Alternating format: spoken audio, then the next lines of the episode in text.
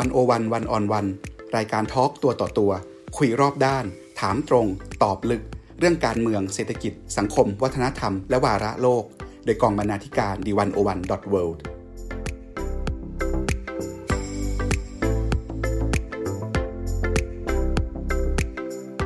สวัสดีค่ะคุณผู้ฟัง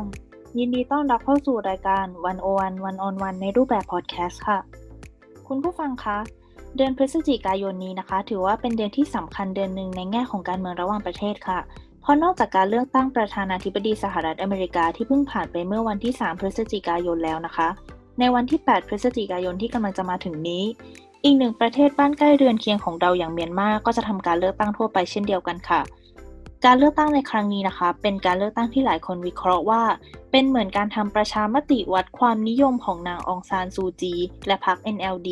หลังจากที่ชนะการเลือกตั้งอย่างถล่มทลายเมื่อปี 2015 ที่ผ่านมาค่ะ ซึ่งการเลือกตั้งในครั้งนี้นะคะ ก็เกิดขึ้นท่ามกลางความท้าทายและโจทย์หลายประการ ทั้งเรื่องเศรษฐกิจของเมียนมาที่ชะลอตัวความขัดแย้งกับกลุ่มชาติพันธุ์ หรือว่าจะเป็นวิกฤตโรคระบาดที่กำลังสร้างความปั่นป่วนไปทั่วโลกอยู่ในตอนนี้นะคะ ทั้งหมดทั้งมวลนี้ทำให้การเลือกตั้งเมียนมาที่กำลังจะมาถึง เป็นอีกหนึ่งการเลือกตั้งที่น่าสนใจและน่าจับตามองด้วยประการทั้งปวงค่ะ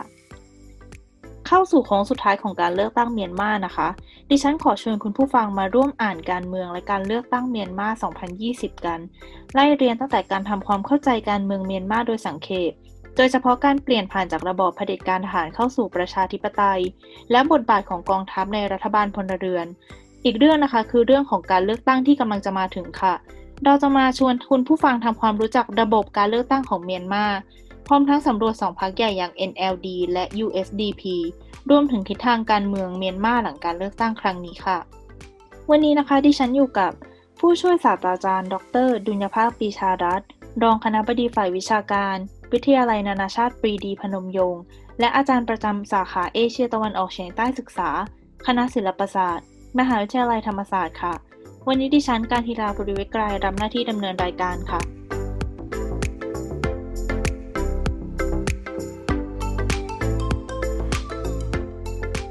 อาจารย์วิญญภาคสวัสดีค่ะ สวัสดีครับ ค่ะอาจารย์ วันที่ 8 พฤศจิกายนนี้นะคะ เมียนมาก็จะมีการเลือกตั้งทั่วไปเกิดขึ้นแล้ว วันนี้ก็อยากจะชวนอาจารย์มาคุยกันเรื่องการเลือกตั้งทั่วไปที่กำลังจะเกิดขึ้นในวันอาทิตย์ที่กำลังจะถึงนี้ค่ะ แต่ว่าก่อนอื่นเลยเนี่ย อยากจะชวนอาจารย์คุยเรื่องการเมืองเมียนมาสักเล็กน้อยก่อนเนาะเพื่อที่ว่าพอเราไปคุยเรื่องการเมืองพม่าเนี่ย มันจะได้สนุกขึ้นแล้วก็เหมือนกับทำให้เรารู้บริบทรู้ภูมิหลังความเป็นมาของเขาเพิ่มขึ้นนิดนึงค่ะครับ ค่ะ อาจารย์ก่อนอื่นเลยเนี่ยอยากชวนอาจารย์คุยค่ะว่า เวลาเราพูดถึงการเมืองเมียนมาค่ะ อาจารย์ เราจะทำความเข้าใจการเมืองเมียนมาได้ยังไงคะทั้งในช่วงก่อนที่จะเปลี่ยนผ่าน แล้วก็ในช่วงระยะเปลี่ยนผ่านจากระบอบเผด็จการทหารเนี่ยมาเป็น ประชาธิปไตย คืออะไรมันเป็นปัจจัยสำคัญที่ทำให้พม่า หรือว่าเมียนมาเนี่ยตัดสินใจเปลี่ยนรูปแบบการปกครองของตัวเองคะสำหรับรัฐเมียนมานี่ปกครองด้วยชนชั้นนำทหารมาราวกว่า 50 ปีนะครับแต่ว่าจู่ๆก็ชนชั้นนำทหารก็ตัดสินใจเปลี่ยนสู่ประชาธิปไตย จึงเป็นเรื่องที่ชงนสำหรับนักวิเคราะห์ทางรัฐศาสตร์ทางการเมืองว่าทำไมทหารที่ครองรัฐมายาวนาน จึงไม่ไม่รักษาระบอบ อำนาจนิยมหรือเผด็จการเอาไว้ต่อ แต่ทำไมถึงดึงองค์ประกอบแบบประชาธิปไตยเข้ามาผสมกับพลังเผด็จการมันมันเกิดอะไรขึ้นทหารพม่าคิดอะไร แล้วทำไมถึงเปลี่ยนผ่านการเมืองเปลี่ยนสู่ประชาธิปไตยในห่วงนะครับทศวรรษ 2010 มันมันเพราะอะไรถึงเป็นอย่างนั้นนะผมอยากจะบอกว่าเมียนมาเนี่ยในช่วงก่อนการเปลี่ยนผ่านทางการเมืองอหลักๆก็จะเป็นช่วง 2010-2011 ใช่ไหมครับ แต่ว่าช่วงเวลาก่อนหน้านั้นเนี่ยเมียนมาถือว่าเป็นเป็นรัฐเผด็จการทหารแบบเอกรัฐรวมศูนย์ นั่นหมายถึงว่าในแง่ของระบอบการเมืองเนี่ยเป็นเผด็จการทหาร กองทัพกุมอำนาจสูงสุด ไม่ปล่อยให้มีชุมชนการเมืองใดๆเข้ามาท้าทายอำนาจของกองทัพ แล้วมีการละเมิดสิทธิมนุษยชน มีการทำสงครามรบพุ่งกับกองกำลังติดอาวุธชนชาติพันธุ์ขนาดใหญ่แต่ว่าเมื่อมีการเลือกตั้ง ปลายปี 2010 และนำไปสู่การก่อตัวของรัฐบาลที่มาจากการเลือกตั้งปี 2011 แต่ว่าเนื้อในหลาย ๆ ส่วนยังเป็นพลังของเผด็จการเสนาธิปัตย์ของกองทัพแอบซ่อนเอาไว้อยู่นะครับจุดนี้เป็นจุดเปลี่ยนผ่านทำให้เมียนมาเนี่ยเป็นรัฐที่น่าสนใจ เพราะว่า นับตั้งแต่ปฏิรูปการเมือง 2011 จนกระทั่งถึงปัจจุบัน ซึ่งกำลังมีการเลือกตั้งเนี่ยครับ 8 พฤศจิกายน 2020 เนี่ยนับเนื่องเป็นราวๆ 10 ปีมาแล้ว ที่เมียนมาเนี่ยอยู่ในช่วงปฏิรูปการเมือง อยู่ในช่วงระยะเปลี่ยนผ่าน และเป็นระบอบการเมืองที่เรียกเป็นรัฐแบบกึ่งเผด็จการกึ่งประชาธิปไตย กึ่งเอกรัฐกึ่งสหพันธรัฐ นี่คือจุดเปลี่ยนหลักๆเลยนะครับ คือแต่ก่อนเนี่ยเป็นเผด็จการทหารแล้วเป็นรัฐเดี่ยว นะครับโยงอำนาจเข้าสู่รัฐบาลที่แกนกลาง แต่เมียนมาทุกวันนี้ช่วง 10 ปีนะครับ ที่เรากำลังวิเคราะห์กันอยู่เนี้ยเป็นลักษณะเป็นรัฐที่นำคุณสมบัติแบบเผด็จการมาผสมประชาธิปไตย ในรูปของไฮบริดรีจีมระบบไฮบริดและในเรื่องของระบบการปกครองเนี้ยก็ยังรักษาโครงสร้างแบบเอกรัฐรวมศูนย์เอาไว้ในบางมิติ แต่ก็ปล่อยให้มีรัฐบาลสองระดับ มีสภาสองระดับ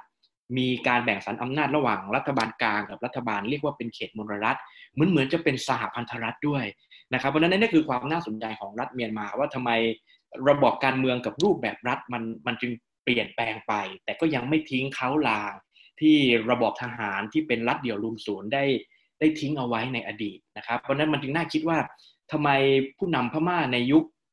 ยุคก่อนเปลี่ยนผ่านเนี่ยถึงถึงดีไซน์สถาปัตยกรรมทางการเมืองการปกครอง ให้มันเป็นลูกผสมได้ขนาดนี้ คือมันมันผสมทั้งในแง่ของรีจีมทางการเมือง ผสมในแง่ของรูปแบบรัฐระบบการปกครองนะครับ ซึ่งซึ่งทำให้หน้าให้อธิบายกันต่อว่ามันมันเพราะอะไรมีปัจจัยอะไร ค่ะ งั้นชวนอาจารย์อธิบายต่อเลยค่ะ ว่าอาจารย์คิดว่าทำไมเขาถึงดีไซน์ระบบรูปแบบรัฐออกมาในลักษณะนี้อะค่ะผม ชนชั้นนำทหารพม่าเนี่ยนะครับโดยเฉพาะในยุคพลเอกอาวุโสตันช่วยเนี่ยสุดท้ายแล้วมันค่อนข้างจะจนมุมนิดหนึ่งว่าต้องยอมรับว่าเมื่อโลกเปลี่ยนพม่าก็ต้องเปลี่ยน ประชาธิปไตยกลายเป็นกระแสที่สะพัดและเป็นที่นิยมของหลาย ๆ ประเทศทั่วโลก ระบอบเผด็จการเพียวๆขายไม่ได้อีกต่อไปแล้วนะครับ เพราะฉะนั้นเนี่ยจะทำยังไงให้ในลักษณะที่ว่าเมื่อโลกเปลี่ยนพม่าก็ต้องเปลี่ยน แต่ขอให้ความเปลี่ยนแปลงนั้น จงเป็นไปในแนวทางที่ทหารสามารถควบคุมได้อยู่ นี่คือที่มาที่ไปของการดึงคุณสมบัติแบบประชาธิปไตย เช่น มีการเลือกตั้ง มีสถาบันการเมืองอย่างเช่น รัฐสภานะครับ มีพรรคการเมือง มีการให้พื้นที่ประชาชนในการแสดงออกความคิดเห็นทางการเมืองมากขึ้นกว่าเก่า นี่คือการดึงคาแรคเตอร์แบบประชาธิปไตยเข้ามา แต่กองทัพยังมีบทบาทในการเมืองระดับชาติ หมายถึงว่าในโครงสร้างรัฐสภาเนี่ย 25%เป็นทหารลากตั้งเข้าไป เป็นทหารที่ไม่ได้มาจากการเลือกตั้ง นี่คืออำนาจสงวนไว้กับกลุ่มอภิสิทธิชน นั่นก็คือกองทัพนะครับ เพราะนั้นสิ่งนี้พลเอกเอาโสตันช่วยเรียกว่าประชาธิปไตยแบบมีระเบียบวินัยที่กำลังจะเบ่งบาน บางคนก็บอกเป็นประชาธิปไตยสไตล์พม่า หรือเอาเข้าจริงก็คือไฮบริดรีจีมคือระบอบที่เผด็จการกับประชาธิปไตยมาผสมกัน คือเขาเชื่อว่า มีประชาธิปไตยจำเป็นต้องมีสำหรับพม่า เพราะไม่งั้นจะก้าวไม่ทันโลก หลายประเทศเนี่ยนะครับมีการพัฒนาเศรษฐกิจ เพราะว่ามันมีการเปิดเสรีแล้วระบอบการเมืองได้รับการยอมรับจากหลาย ๆ ประเทศ เพราะนั้นพม่าทหารปกครองมาเป็นหลายสิบปีเนี่ยเศรษฐกิจตกต่ำนะครับโดนประชาคมโลกคว่ำบาตรกดดันในเวทีนานาชาติ สุดท้ายแล้วเขาจำเป็นต้องมีประชาธิปไตยนะครับ แต่ว่าเมื่อมีประชาธิปไตยเนี่ยต้องนำพลังเผด็จการหรือให้มีการปฏิรูป ไม่ใช่ปฏิวัตินะครับ นี่คือสูตรของพม่านะครับ คือการปฏิรูปเป็นแบบ top-down จากบนลงล่าง ชนชั้นนำทหารสร้างให้มีประชาธิปไตยแล้วเปลี่ยนแบบทีละขั้นทีละตอนเป็นเปลาะๆเป็นไปอย่างมีระเบียบวินัยค่อยเป็นค่อยไป คือเขาใช้ pattern แบบ reform แต่ว่าเขาใช้ใช้ในลักษณะเป็นทั้งประเด็จการกับประชาธิปไตยมาผสมกัน เพราะอะไร เพราะว่าเขาต้องการให้มีการปฏิรูปเปลี่ยนสู่ประชาธิปไตย แต่ว่าก็ป้องกันปฏิวัติ คือในระบอบแบบเนี้ยประชาชนที่ไม่พอใจทหารเนี่ยเขาก็จะไม่มีพลังในการปฏิวัติล้างบางอำนาจเก่าอย่างเต็มที่ เพราะเขาแสดงออกทางการเมืองในช่องทางอื่นได้ คือมีการเลือกตั้งมีพรรคการเมืองนะครับ มีสื่อที่เป็นเสรีมากขึ้นในยุคเปลี่ยนผ่าน ส่วนทหารเองเนี่ยก็จะปกครองรัฐแบบเดิม เป็นทหารผู้ปกครองเป็นเผด็จการเต็มๆอีกต่อไปไม่ได้ แล้วทหารก็มีความยากในการอยู่ๆจะมาทำรัฐประหารล้มอำนาจนะครับ เพราะ ทหารไม่ได้กดดันขนาดนั้น ในระบอบใหม่ทหารยังมีอภิสิทธิ์ยังมีพื้นที่สงวน ยังมีที่นั่งในสภา ยังเข้าไปกำหนดในนโยบายป้องกันประเทศนโยบายสาธารณะบางประการได้ ทหารก็มีที่ทางนะครับ เพราะนั้นชนชั้นนาทหารก็มองว่า ในประวัติศาสตร์พม่าสมัยใหม่เนี่ยมันมีการแกว่งสลับกันไปมา ระหว่างระบอบการเมืองสองชนิด ซึ่งทหารมองว่ามีทั้งข้อดีข้อเสียนะครับหนึ่งก็คือมีรัฐบาลแบบประชาธิปไตย แต่โชคร้ายของพม่า ที่ช่วงเวลาที่เป็นประชาธิปไตยเนี่ยมันเต็มไปด้วยการสู้รบ สงครามกลางเมือง การแบ่งแยกดินแดน แล้วมันก็สุดท้ายก็ทำให้ทหารก้าวเข้ามาจัดระเบียบรัฐ แต่ก็โชคร้ายของพม่าอีก เมื่อทหารก้าวเข้ามาพม่าก็ตกต่ำหลาย ๆ ด้านนะครับประชาธิปไตยแบบพหุพักไม่เกิดขึ้นในพม่าทำให้พม่าล้าหลังนะครับ ซึ่งทำให้ชนชั้นนาทหารคิดว่าสุดท้ายทำยังไงถึงจะเอาข้อดี ทั้งระบอบพลเรือนกับระบอบทหารประชาธิปไตยกับเผด็จการมาผสมเจือปนกันคำตอบที่ได้ก็คือประชาธิปไตยแบบมีระเบียบวินัยสไตล์พม่าเป็นระบอบลูกผสมนะครับค่ะที่อาจารย์พูดเมื่อกี้ถึงบทบาทของกองทัพ หรือว่าบทบาทของทหารในการเมืองเมียนมาเนี่ยค่ะ อันนี้เป็นถ้าเราพูดให้ชัดขึ้นเนี่ยใช่การที่อาจารย์ใช้คำเรียกเมียนมาว่ารัฐเสนาธิปัตย์หรือเปล่าคะใช่ครับใช่ครับเอ่อ คำที่ผมเรียกว่ารัฐเสนาธิปัตย์เนี่ยมันมาจากคำภาษาอังกฤษนะครับว่า Praetorianism คือรัฐทิเสนาธิปัตย์นิยม Praetorian มันมาจาก Praetorian Guard คือเป็นเป็นกองทหารเป็นองครักษ์ในจักรวรรดิโรมันนะเมื่อครั้งที่โรมันมีมีความปั่นป่วนวุ่นวาย สับสนไร้ระเบียบเนี่ยไอตัวกองกำลังตัวเนี้ยจะเข้ามาคุมอำนาจ นะครับมีบทบาทในการควบคุมองค์พระจักรพรรดิด้วยนะครับแล้วก็จัดระเบียบบ้านเมือง แต่ก็นั่นแหละคำคำนี้จึงเลยเป็นอุปมาอุปไมยในวรรณกรรมรัฐศาสตร์การเมืองเปรียบเทียบ ที่หมายถึงว่าเป็นคำที่พูดถึงการเข้ามาของ praetorian guard เนี่ยคือการแทรกแซงของทหารในทางการเมือง หมายถึงว่าทหารก็จะดูว่ามันมีมีสภาวะแวดล้อมอะไรที่ทำให้ทหารเนี่ยแทรกแซงการเมืองได้ แล้วพอทหารแทรกแซงการเมืองเนี่ยก็มีหลาย pattern ในบางประเทศเนี่ยทหารก็จะจะอยู่แค่ระยะสั้นๆ แล้วถอนตัวกลับเข้ากรมกอง แต่ในบางประเทศเนี่ยทหารเป็นผู้ปกครองโดยเต็ม ตรงๆท่งท่งอยู่ยาวนะครับ และทหารก็บางประเทศก็อ้างว่าเข้ามาเพียงชั่วครั้งชั่วคราว ในการปกครองบ้านเมือง แต่ในบริบทของการเมืองพม่าไอ้คำว่าชั่วครั้งชั่วคราวเนี่ยนี่คืออันตรายที่สุดนะครับ เพราะว่าชั่วครั้งชั่วคราวอาจจะหมายถึงเกิน 20 ปี นะครับในในการในการปกครองประเทศ เพราะนั้นเราจะเห็นว่าเมื่อเนวินยึดอำนาจ 1962 หรือว่าสล็อกนะครับก้าวเข้ามายึดอำนาจ 1988 เนี่ยระยะเวลาของเสนาธิปัตย์ที่ครองรัฐมาโดยตรงเนี่ยทั้งสองสองสมัยสองรีจีมเนี่ย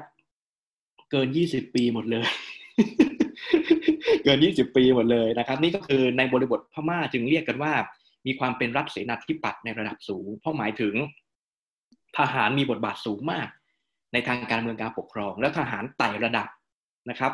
ไต่ระดับเพิ่มระดับลดระดับในการแทรกแซงทางการเมืองได้เป็นระยะ หมายถึงในทฤษฎีของรัฐเสนาธิปัตย์ในระดับโลกเนี่ยมีนักรัฐศาสตร์การอาหารในระดับโลกนะครับเขาเขาจะ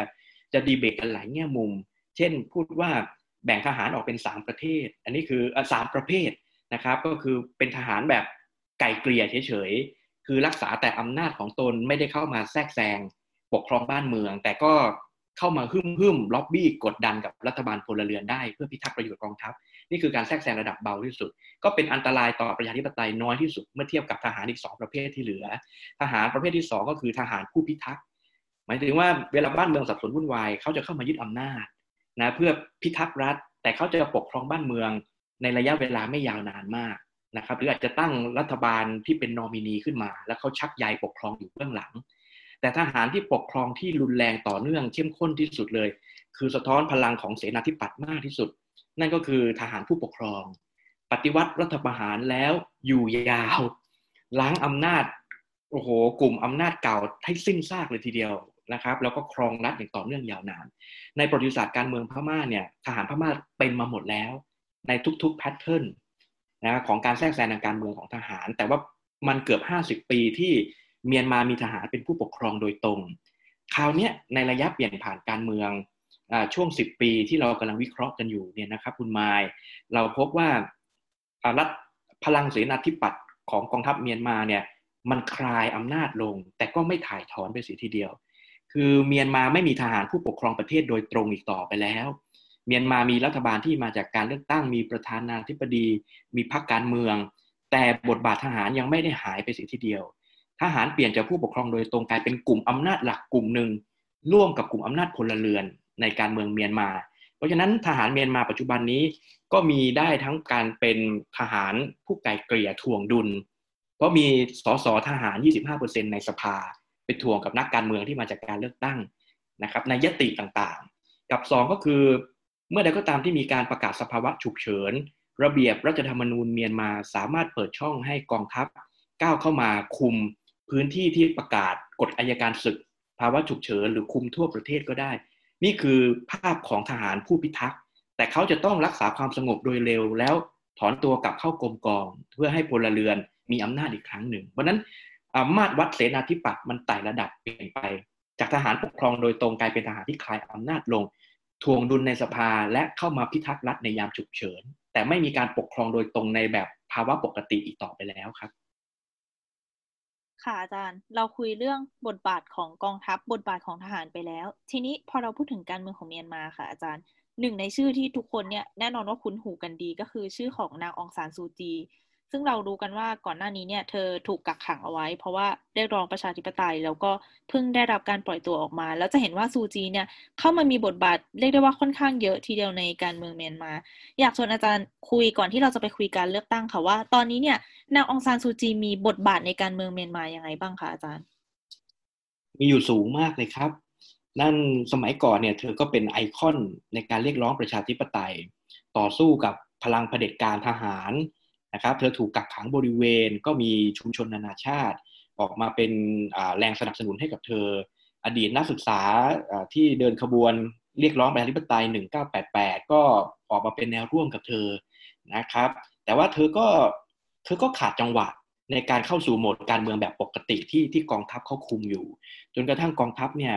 ตัดสินใจให้มีการเปลี่ยนสู่ประชาธิปไตยมากขึ้น ตัวนางองซานซูจีเองก็แรกเริ่มก็คว่ำบาตร ไม่ลงสมัครเลือกตั้งในปี 2010 นะซึ่งเป็นช่วงที่ทหารกดปุ่มเลือกตั้งใหม่ๆ เลย เพราะเธอมองว่าหลายอย่างมันมีอะไรที่สะท้อนถึงการสืบทอดอำนาจของกองทัพ เธอก็ไม่อยากเข้ามานะครับร่วมสังฆกรรมด้วยกับละครการเมืองที่กองทัพเนี่ยชูปั้นขึ้นมา แต่ว่าสุดท้ายแล้วเนี่ยเธอก็ไม่สามารถปฏิเสธได้ ว่าสุดท้ายแล้วพรรค NLD จะต้องสู้สมัครลงศึกเลือกตั้งอยู่ดี ไม่ว่ายังไงก็ตามเนี่ยต้องในฐานะเป็นตัวแทนของประชาชนจะต้องลงสนามแข่งขันให้เต็มที่ เธอก็เลยกลับมานำพรรค NLD กลับเข้ามาสู้ศึกเลือกตั้งซ่อมในปี 2012 ก็ได้พื้นพื้นที่ได้ที่นั่งในสภาพอสมควรเลยจนกระทั่งมีการเลือกตั้งครั้งใหญ่ปลายปี 2015 พรรค NLD สามารถคว่ำชนะพรรค USDP ซึ่งเป็นพรรคสืบทอดอำนาจของกองทัพได้ เป็นชัยชนะที่ยิ่งใหญ่ แล้วประชาคมโลกก็บอกว่านี่คือ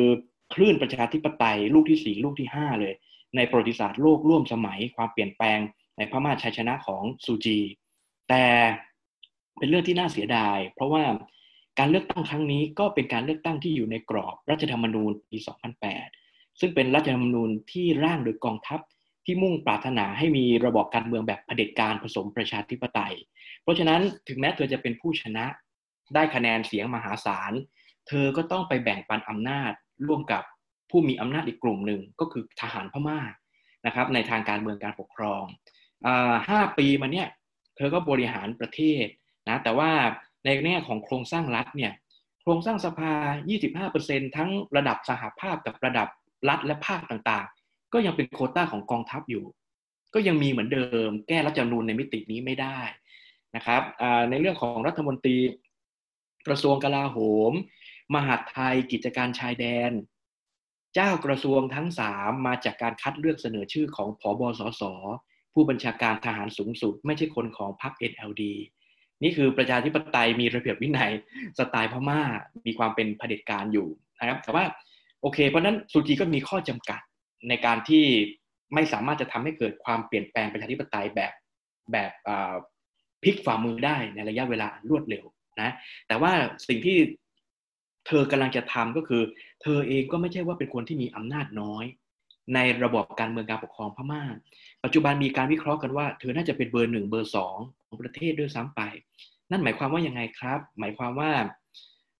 นางองซานซูจีปัจจุบันดำรงตำแหน่งมนตรีแห่งรัฐตำแหน่งนี้คือเป็นตำแหน่งใหม่ในประเพณีการปกครองของพม่าตำแหน่งนี้หมายถึงว่า ข้อจำกัดของรัฐธรรมนูญ 50 มาตรา 59F ได้ห้ามคุณสมบัติขององซานซูจีนะครับเพื่อไม่ให้ดำรงตำแหน่งประธานาธิบดีและรองประธานาธิบดี เพราะว่าคนที่มีคู่สมรสมีบุตรหลาน เกี่ยวข้องอะไรกับต่างชาติเนี่ยไม่สามารถจะดำรงตำแหน่งดังว่าได้ซูจีเลยไม่สามารถเป็นประธานาธิบดีได้นะครับทั้งๆทที่เธอเป็นผู้นำสูงสุดของพรรค NLD ที่ชนะเลือกตั้ง แต่สุดท้ายแล้วเนี่ย พลพรรค NLD ก็พยายามจะแก้สูตรทางการเมืองขึ้นมา ด้วยการชงตำแหน่งใหม่ เรียกว่ามนตรีแห่งรัฐ เป็นตำแหน่งที่ปรึกษาของประเทศ เป็นคล้ายๆ กับนายกรัฐมนตรีของเมียนมานะแล้วทั้งทั้งกับเป็น coordinator นะครับเชื่อมสัมพันธ์เชื่อมกลไกอำนาจระหว่างสภากับรัฐบาล นี่คือตำแหน่งที่มีอำนาจมากเลยทีเดียว เพราะฉะนั้นเราจะเห็นว่าในหลักปฏิบัติการปกครองของเมียนมายุคเปลี่ยนผ่านนี้นะครับ ตั้งแต่ปี 2011 ถึงต้นปี 2016 เป็นช่วงบริหารของรัฐบาลพรรค USDP ของอดีตประธานาธิบดีเต็งเซ็งที่ถูกฝ่ายประชาธิปไตยโจมตีว่าเป็นพรรคสืบทอดอำนาจจากกองทัพนะครับ ช่วงนั้นเนี่ยประธานาธิบดีเป็นใหญ่ที่สุดในระเบียบการปกครองของเมียนมา ประธานาธิบดีเป็นทั้งประมุขแห่งรัฐ และเป็นทั้งหัวหน้าฝ่ายบริหาร เมียนมาไม่มีนายกรัฐมนตรี นะครับ เพราะนั้นศูนย์รวมอำนาจการตัดสินใจเนี่ยอยู่อยู่ที่สำนักหรือทำเนียบประธานาธิบดีที่กรุงเนปิดอร์แล้วก็จะมีอภิรัฐมนตรีประจำทำเนียบประธานาธิบดีอีก 5-6 ท่านเลยทีเดียว ซึ่งซึ่งเป็นกระทรวงพิเศษแล้วมีมีตำแหน่งรอมตอเยอะกว่าเพื่อนด้วยนะครับ ตรงนี้ก็เป็นเป็นเหมือนกับแกนกลางบริหารรัฐเมียนมาในระยะเปลี่ยนผ่านที่สำคัญมาก แต่พอรัฐบาลของพรรค NLD ขึ้นมา 2016 ช่วงต้นจนกระทั่งถึงจนปัจจุบันเนี้ยนะครับ ที่จะมีการเลือกตั้งเนี่ยนักวิเคราะห์มองว่า ศูนย์อำนาจการบริหารราชการแผ่นดินเนี่ยมันเปลี่ยนมือไปแล้ว จากทำเนียบหรือสำนักประธานาธิบดี ไปสู่สำนักหรือทำเนียบมนตรีแห่งรัฐ หมายถึงว่า ศูนย์รวมการบริหารราชการแผ่นดินเนี่ยอยู่ที่ตำแหน่งมนตรีแห่งรัฐของนางองซานซูจี เหมือนเธอก็เป็นนายกรัฐมนตรี แล้วเธอสะกด ประธานาธิบดีให้อยู่ในอำนาจได้ด้วย ทั้งนี้เพราะว่าเธอไม่ได้เป็นมนตรีแห่งรัฐอย่างเดียว และไม่ได้เป็นหัวหน้าพรรคการเมืองที่ได้รับเสียงข้างมากในสภาอย่างเดียว แต่ว่าเธอยังดำรงตำแหน่งรัฐมนตรีกระทรวงการต่างประเทศ และเธอยังดำรงตำแหน่งรัฐมนตรีประจำสำนักหรือทำเนียบประธานาธิบดี ซึ่งหมายถึงว่าเธอคุมคุมสำนักประธานาธิบดีได้ด้วย แต่ก่อนเนี่ยมีรัฐมนตรีประจำ สำนักประธานาธิบดีเนี่ยห้าถึงหกคนนะครับ แต่พอสมัยนางองซานซูจีเนี่ยเธอลดจำนวนลงทั้งหมดเลย มีอยู่แค่คนเดียว ซึ่งคือตัวเธอเอง ที่ดำรงตำแหน่งนั้น เพราะฉะนั้นบางคนถึงบอกว่าโอ้โหซูจีก็มีมีมีความเป็นนะครับอำนาจนิยมในการบริหารการปกครอง มีการรวบอำนาจการปกครองสูงเหมือนกัน เพราะฉะนั้นเราจะเห็นว่าเธอเนี่ยกินตำแหน่งหลายตำแหน่งเลย นะเพราะฉะนั้นแล้วบวกกับอำนาจบารมีของเธอที่เธอสะสมในการต่อสู้เรียกร้องประชาธิปไตยมาตั้งแต่อดีต บวกกับเสียงข้างมากของพรรค NLD ผมจึงคิดว่า เธอน่าจะเป็นเบอร์ต้นๆแล้วแหละครับ ในการเมืองการปกครองพม่าระยะเปลี่ยนผ่าน เพราะตามหลักปฏิบัติการปกครองเนี่ยเขาถือว่าประธานาธิบดีเป็นเบอร์หนึ่งรองประธานาธิบดีคนที่ 1 กับคนที่ 2 ก็เป็นเบอร์ 2 เบอร์ 3 ตามลำดับนะครับ แต่ในช่วงรัฐบาล NLD เราพบว่า ประธานาธิบดีไม่น่าจะใช่เบอร์หนึ่งแล้วเพราะระเบียบปฏิบัติเนี่ยมนตรีแห่งรัฐเป็นเบอร์สองแต่หลักปฏิบัติทางการเมืองจริง ๆ การใช้อำนาจของซูจีจริง ๆ เธอน่าจะเป็นเบอร์หนึ่งไปแล้วนะครับวันนั้นเธอมีอำนาจเหนือประธานาธิบดีเหนือรองประธานาธิบดี นี่คือในสถานการณ์ปกติ เพราะนั้นผมผมคิดว่าซูจีจึงมีอำนาจเยอะมากเลยทีเดียวในในภาวะปกติของประเทศนะครับ อาจารย์คะเวลาเราพูดถึงเมียนมาเนี่ยค่ะหนึ่งในหลาย ๆ เออเราจะเห็นว่าประเทศนี้เนี่ยได้รับเสียงวิพากษ์วิจารณ์หรือว่ามีประเด็นวิพากษ์วิจารณ์บางอย่าง เช่นที่เราได้ยินกันบ่อย ๆ เลยนี่ก็คือเรื่องของโรฮิงญาหรือว่าจะเป็นปัญหาเกี่ยวกับชนชาติพันธุ์ชนกลุ่มน้อยประมาณนี้ ซึ่งก็แน่นอนว่าหลาย ๆ ประเทศเนี่ยก็จะวิพากษ์วิจารณ์เมียนมาในกรณีนี้ ทีนี้อยากชวนอาจารย์คุยค่ะว่า แล้วเมียนมาเนี่ยเขามี กลไกภายในหรือว่ากลไกทางการเมืองในการจัดการเรื่องนี้ยังไงบ้างคะ แล้วปัญหาที่ว่ามาเนี่ยมันกระทบภาพลักษณ์ของเมียนมาในเวทีระหว่างประเทศยังไงบ้างอ๋อครับในในในเรื่องโรฮิงญาเนี่ยเป็นเป็นปัญหาที่สร้างความกระอักกระอ่วนใจ และความหวาดระแวงให้กับรัฐบาลพม่า กองทัพพม่าด้วยแล้วประชาชนที่เป็นเชื้อสายพุทธพม่าแท้ด้วย รวมถึงชาวพุทธยะไข่ มันเป็นความขัดแย้งที่ซับซ้อนหลากหลายมิติ นั่นหมายความว่าประชาชนพม่าไม่ใช่น้อยเนี่ยหวาดกลัวเรื่องศาสนาอิสลาม แล้วก็หวาดกลัวเรื่องอความหนาแน่นของประชากรที่เรียกว่าแขกเบงกองหรือเบงกาลี ที่จะเข้ามาลุกลวบดินแดน เปลี่ยนศาสนาในประเทศพม่านะครับเพราะฉะนั้นเนี่ยทั้งผู้นำไม่ว่าจะเป็นผู้นำกองทัพผู้นำในรัฐบาล ประชาชนชาวพม่า หรือประชาชนชาติพันธุ์อื่น ๆ ที่เป็นชาวพุทธนะครับ ก็ก็จะมีมีท่วงทำนองของ กรอบการมองโรฮิงญามองพวกแขกเบงกาลีคล้าย ๆ กัน ว่าว่าพวกนี้คือคือเป็นภัยคุกคามนะเพราะว่ามีชาวเบงกาลีจำนวนมาก เข้ามาตั้งถิ่นฐานหรืออพยพปะปนกับผู้คนภายในรัฐยะไข่ จึงทำให้เกิดการกลิ่นเกลียงกันว่าจะมีการคุกดินแดน หรือว่ามีการแพร่ระบาดของอิสลามที่วัดจนกระทบต่อศาสนาพุทธอันนั้นอันนี้คือเป็นเป็นทั้งชาตินิยม เป็นทั้งอารมณ์ เป็นทั้งความหวาดระแวงต่างชาติที่ ทั้งรัฐและสังคมเมียนมา สังคมของชนส่วนใหญ่ของประเทศนะครับ และชนกลุ่มน้อยบางส่วนที่เป็นพุทธ แล้วก็ชาตินิยม แบบเข้มข้นเนี่ยมีต่อชาวมุสลิมโรฮิงญานะเพราะเพราะฉะนั้นเนี่ยนี่นี่คือนี่นี่คือจุดเด่นอย่างหนึ่งที่ว่าเมียนมาปัจจุบันแม้จะมีการเปลี่ยนสู่ประชาธิปไตย แต่ก็เข้าสู่ยุคของความขัดแย้ง ทางศาสนาชาติพันธุ์ ความขัดแย้งระหว่างกลุ่มชนที่ที่ที่ซับซ้อนนะ มีการวิเคราะห์กันว่าทั้งทั้งที่เปลี่ยนสู่ประชาธิปไตยแล้วนะแต่ว่าในโลกโซเชียลมีเดียมีการใช้ถ้อยคำโจมตีที่รุนแรงในเรื่องของการหมิ่นศาสนา หรือการบูลลี่ใช่ไหมครับเรื่องของอัตลักษณ์หรือสิทธิของมนุษย์นะครับก็มีการโจมตีพระก็ออกมาเล่นโซเชียลมีเดียแล้วก็มาโจมตีกลุ่มมุสลิมโรฮิงญาก็โจมตีกันไปมา ก็เป็นเป็นความรุนแรงเป็นโอ้โหเป็นการใช้วาจาที่ตอกลิ่มความขัดแย้งในวงกว้างด้วยพอสมควรนะเพราะนั้นผมผมคิดว่า สำหรับเมียนมาแล้วมีกลไกอะไรไหม ในการแก้ไขปัญหาโรฮิงญาหนึ่งถ้าถ้าวัดตามเสียงประชาคมส่วนใหญ่ ก็ก็พอใจกับท่าทีของกองทัพหรือรัฐบาลที่ตัดสินใจชุมชนที่เขามองว่าเป็นชุมชนที่ไม่พึงปรารถนา ออกไปจากอธิปไตยของเมียนมา นั่นคือโรฮิงญา แล้วเมื่อโรฮิงญาเดินสายในเวทีระหว่างประเทศ เพื่อจะกดดันรัฐบาลพม่าในข้อหาของการฆ่าล้างเผ่าพันธุ์ชาวโรฮิงญา ก็ปรากฏว่า นางองซันซูจีกับกองทัพ ก็ร่วมมือกันพอประมาณเลยทีเดียว ในการต่อสู้กับข้อกล่าวหาดังกล่าว และนางองซันซูจีเองก็ได้รับความนิยมชมชอบ กับคนพม่าไม่ใช่น้อยนะครับ ที่บอกว่ารัฐบาลทำถูกแล้ว กองทัพทำถูกแล้วนะครับที่ที่ต่อสู้ทั้งภายในและระหว่างประเทศอย่างถึงที่สุด นะครับเพราะนั้นมันเป็นเรื่องของของชาตินิยม เป็นเรื่องของกระแสความหวาดระแวงการชิงชังกันที่เป็นประเด็นที่ซับซ้อนพอสมควรนะครับ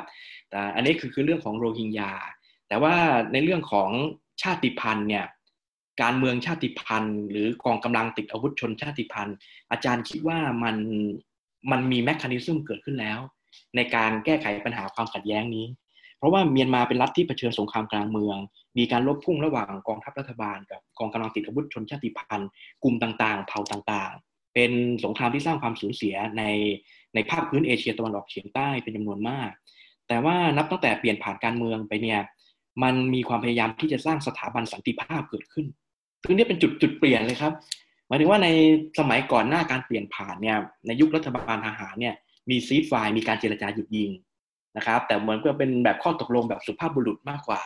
หมายถึงว่าต่างฝ่ายต่างต่างเหนื่อยจากการสู้รบก็เลยพักรบชั่วคราว แล้วแบ่งสรรผลประโยชน์กัน แต่ว่าเมื่อฝ่ายไหนเข้มแข็งหรือฝ่ายไหนพลั้งเผลอ ก็จะมีการสับประยุทธ์โจมตีทางการทหารดิจะจะไม่มีการพูดถึงเรื่อง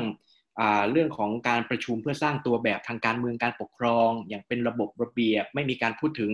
การพยายามขจัดรากเหง้าของปัญหาที่เป็นที่มาความขัดแย้งนะครับ แต่ว่าในยุคเปลี่ยนผ่าน นะครับ สู่ประชาธิปไตยและสหพันธรัฐในเมียนมาช่วงช่วงสิบปีมาเนี้ยเราพบเห็นว่ามีเรื่องกระบวนการสันติภาพเกิดขึ้นนะแล้ว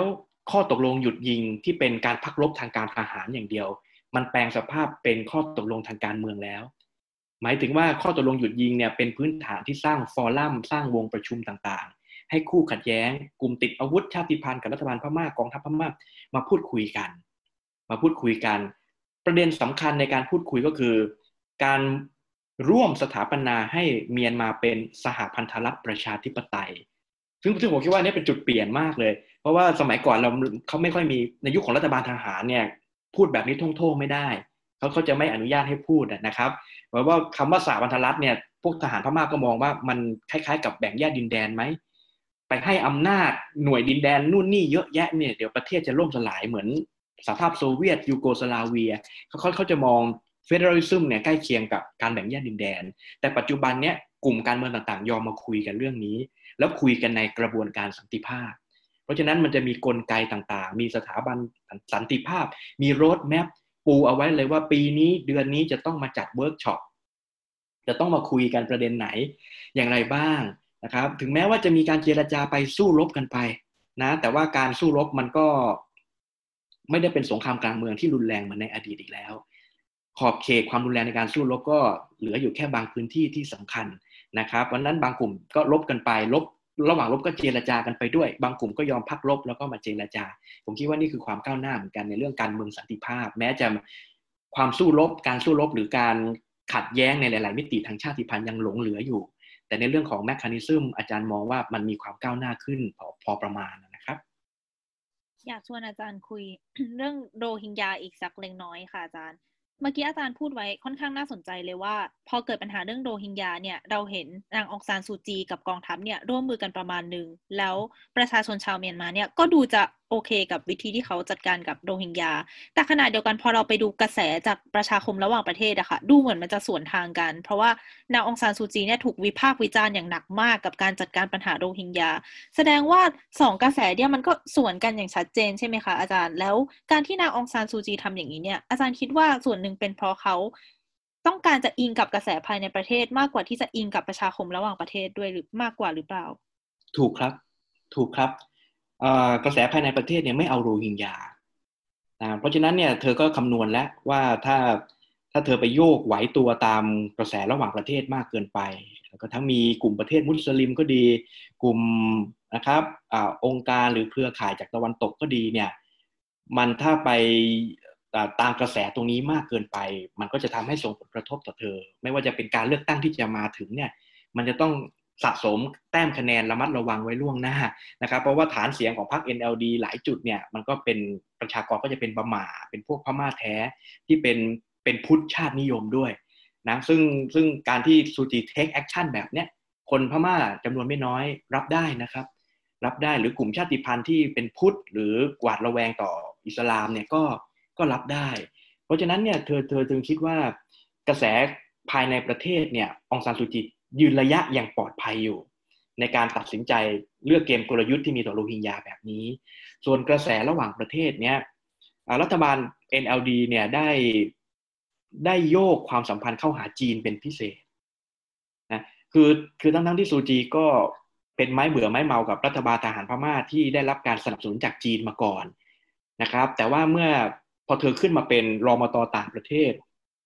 ขึ้นมาเป็นมนตรีแห่งรัฐเป็นผู้นำประเทศหลาย ๆ ด้านแล้วเนี่ยทั้งทั้งที่เธอ เธอฝักใฝ่รัฐประชาธิปไตย รัฐตะวันตก แต่เมื่อเจอปัญหาโรฮิงญาเนี่ยและรวมกับผลประโยชน์ทางภูมิรัฐศาสตร์อื่น ๆ เนี่ยเธอตัดสินใจกระชับความสัมพันธ์กับจีนนะครับซึ่งซึ่งมันมันแปลกมากเลยเพราะว่า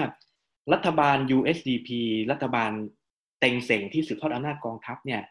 ที่เมียนมารีฟอร์ม เปลี่ยนเปิดประเทศ เปลี่ยนสู่ประชาธิปไตยใหม่ๆเนี่ย เขาโยกตัวออกจากจีน แล้วเอ็นเข้าหาสหรัฐกับตะวันตกมากขึ้น แต่พอองซานซูจีขึ้นมา แล้วยิ่งมีปัญหาโรฮิงญาแล้วก็มหายุทธศาสตร์อันหนึ่งแถบหนึ่งเส้นทางของจีนที่ตกลงใน mainland Southeast Asia เนี่ยพม่าเอาจีนนะครับแล้วผลที่ได้ก็คือว่าจีนก็ช่วยเหลือพม่านะครับในในการพยายามจะลดลดประเด็นพหุภาคีของของ issue เรื่องโรฮิงญาที่เข้ามากดดันพม่า จีนพยายามจะบอกให้เมียนมาคุยกับบังคลาเทศเท่านั้น แล้วจีนก็เป็นผู้ดูแลผู้อำนวยความสะดวกนะครับ หรือว่าจีนเองก็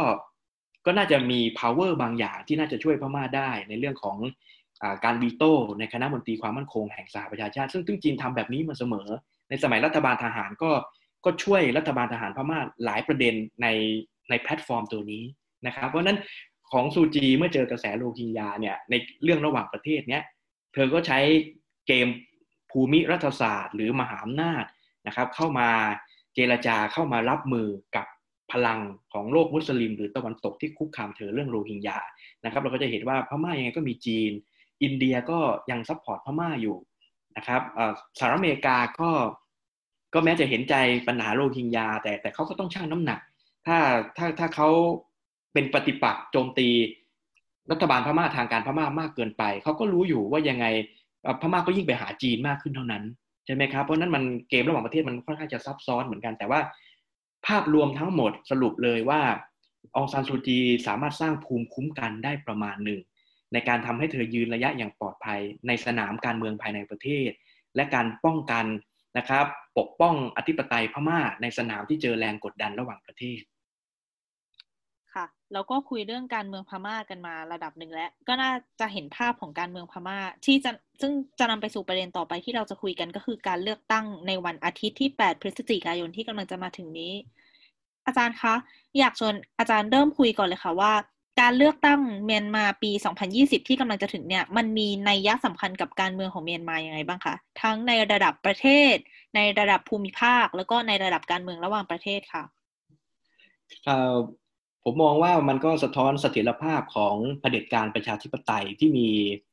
มีมีมีความยั่งยืนได้รับการสานต่อเรื่องอายุต่อไปนะครับ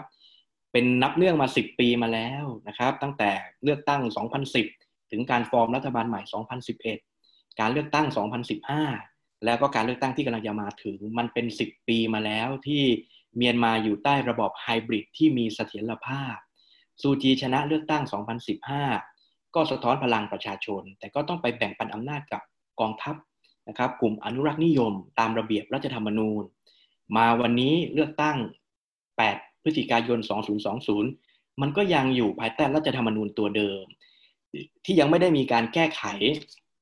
มาตราสำคัญต่างๆ เกี่ยวกับการลดอิทธิพลของกองทัพในทางการเมืองลงอย่างชัดแจ้ง เพราะยังไงเธอชนะเลือกตั้งครั้งนี้ NLD ชนะเลือกตั้งครั้งนี้ แล้วยังไงครับก็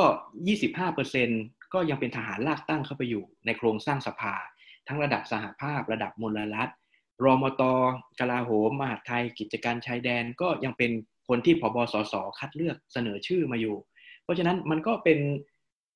พลังเสนาธิปัตย์ในทางการเมืองการปกครองก็ยังมีอยู่ แล้วแล้วเผลอๆเนี่ยเมื่อเลือกไปแล้วเนี่ยเนื่องจากหลายเขตเลือกตั้งเนี่ยมัน รัฐบาลประกาศไม่ให้มีการเลือกตั้งเพราะด้วยสถานการณ์โควิดใช่ไหมครับ มันก็ทำให้มีที่นั่งว่างในสภาอยู่พอประมาณ เพราะฉะนั้นหลังเลือกตั้งไปเนี่ยองค์ประกอบของสภาแรกๆเนี่ยสัดส่วนของสสพลเรือนที่มาจากการเลือกตั้งของพรรค NLD หรือพรรคต่างๆเนี่ยมันก็จะลดลงเมื่อเทียบกับการเลือกตั้ง 2015 เพราะยังมีอีกหลายพื้นที่ที่ต้องรอเลือกตั้งซ่อมอีกเนื่องจากโควิด เนื่องจากสถานการณ์การสู้รบ นะครับตามตะเข็บชายแดนบ้างตามรัฐชาติพันธุ์บางจุดบ้าง เพราะฉะนั้นเนี่ยสัดส่วนพลเรือนลดนะต้องรอเติมการเลือกตั้งซ่อมอีกที แต่สัดส่วนทหารไม่ลดก็ยังคงเดิมตามตามระเบียบรัฐธรรมนูญอยู่นะเพราะนั้นมันก็น่าจะคิดต่อเดี๋ยวเดี๋ยวเราค่อยคุยกันยกถัดไปว่าตกลงรูปร่างหน้าตารัฐบาลใหม่หลังเลือกตั้งมันจะออกหัวออกก้อยใช้สูตรอย่างไร แต่ผมผมผมผมคิดว่า การเลือกตั้งครั้งนี้มีในสำคัญก็คือ มันก็ผลการเลือกตั้งอาจจะไม่ต่างกับ 2015 มากในแง่ที่ว่า NLD ยังได้เปรียบอยู่ NLD อาจจะไม่รู้ว่าจะมีที่นั่งได้มากเท่ากับการเลือกตั้ง 2015 หรือไม่นะครับเพราะอาจจะมีโดนแย่งคะแนนเสียงบ้าง หรือคะแนนเสียงอาจจะลดในบางแง่มุม เพราะว่าสมรรถนะหรือผลงานของรัฐบาลในด้านต่างๆ ก็ยังไม่เป็นที่เข้าเป้ามากนะแต่ก็ยังมีคนนิยมองซานซูจีอยู่ คนที่เป็นชาตินิยมพม่าแท้ก็ยังยังเอาพรรค NLD พรรค NLD ก็ได้อานิสงส์จากระบบเลือกตั้งที่มันมันให้คุณกับพรรค NLD เดี๋ยวเราจะดีเบตกันต่อไปนะครับ แต่ว่ามันมันก็ทำให้พรรค NLD เนี่ยอาจจะก็อาจจะมีมีคะแนนนำมีความโดดเด่นในทางการเมืองอยู่ใกล้เคียงกับยุค 2015 แต่จะมากขึ้นหรือน้อยลง อันนี้เป็นเรื่องที่น่าจับตามอง แต่ยังไงไม่ว่าจะผลคะแนนจะเป็นยังไงเนี่ยการเมืองยังเป็นระบอบลูกผสมอยู่ อย่างชัดเจน ไม่เปลี่ยนแปลง นี่คือมีเสถียรภาพมาก เหมือนเวลาเราเรามองสูตรรัฐบาลผสมใต้ระบอบการเมืองรูปผสมในประเทศไทย คือคอสชกดปุ่มเปลี่ยนสู่ประชาธิปไตย แต่ได้รัฐบาลผสมไม่ใช่ครองอำนาจนำในสภานะครับพักพลังประชารัฐก็ต้องฟอร์มเป็นระบบพันธมิตรอยู่ แล้วอยู่ภายใต้ระบอบรูปผสมเผด็จการกับประชาธิปไตย มีทั้งปะทะกระแทกชนกัน เหมือนที่เป็นอยู่ในปัจจุบันกับมีทั้งที่ดำรงอยู่ร่วมกัน มือนที่เห็นอยู่ในโครงสร้างการเมืองนะครับ แต่ว่าเรายังมีความผันผวนอยู่เยอะในช่วงเปลี่ยนผ่าน เพราะฉะนั้นเราคิดว่าอายุของระบอบไฮบริดในเมืองไทยช่วงเนี้ยไม่รู้มันจะอายุยาวหรือจะอายุสั้น แต่อายุของระบอบไฮบริดในเมียนมาเนี่ยมันปาเข้าไปสิบปีแล้วนะครับเพราะฉะนั้นมันมันพิสูจน์ได้ว่าเฮ้ยสูตรการเมืองนี้มันมันใช้การได้สำหรับประเทศนี้ที่ชื่อพม่านะครับ ซึ่งอันนี้มันก็น่าน่าเปรียบเทียบอยู่ ค่ะอาจารย์ทีนี้ พอถึงวันที่แปดมาถึงแล้วเนี่ย สมมุติว่าเขาไปย่อนบัตรเลือกตั้งกันเรียบร้อยได้เวลาปิดหีบปุ๊บ ระบบการเลือกตั้งของเขาเนี่ยมันจะเป็นยังไงต่อคะอาจารย์ คะแนนเนี่ยจะถูกนับยังไง แล้วก็จะมีกลไกการคัดเลือกผู้นำคนใหม่ยังไงบ้าง ครับ ก็กกตของทางการพม่าเนี่ยจัดให้มีเลือกตั้งล่วงหน้าแล้วนะครับ ก็ประชาชนที่เป็นผู้สูงอายุไม่สะดวกที่ออกไปใช้สิทธิ์ในคูหาเขาก็ เลือกตั้งได้จากที่บ้านนะครับหรือบางทีเขาก็จะมีหน่วยงานพิเศษที่อำนวยความสะดวกในการเข้าไปหย่อนบัตรนะแต่ว่าก็มีได้รับการโจมตีจากหลายหน่วยงานเหมือนกันว่ากกตทำงานไม่ค่อยเป็นระเบียบนะครับ มีข้อมูลอของประชาชนตามทะเบียนราษนะครับมันมันมีการตกหล่นมีการบกพร่องไปแล้วก็สืบเนื่องจากสถานการณ์โควิดเนี่ยมันทำให้รัฐบาลต้องประกาศยกเลิก การเลือกตั้งในหลาย ๆ หน่วยนะซึ่งซึ่งทำให้ก็มีกลุ่มที่เสียผลประโยชน์ เช่นในรัฐยะไข่เนี่ยเขาจะมองว่าพักพักของกลุ่มชาติพันธุ์ยะไข่เนี่ยซึ่งได้รับความนิยมมากเลยทีเดียว แต่ปรากฏว่ามันมันไม่มีการเลือกตั้งในหลายพื้นที่ในรัฐนั้นนะครับ ก็ทำให้พักก็ก็ต้องรอต่อไปนะรอให้มีการเลือกตั้งซ่อม ก็ก็ทำให้มีมีแรงประท้วงเหมือนกันว่าเออบางพื้นที่มันน่าจะจัดได้นะ ทำไมถึงถึงแบบยกเลิกในหลายพื้นที่มากเลยทีเดียวนะครับ อันนี้ก็ก็ก็เป็นเสียงวิพากษ์วิจารณ์ภายในประเทศ อันนี้ต้องต้องบอกอย่างนี้ครับว่า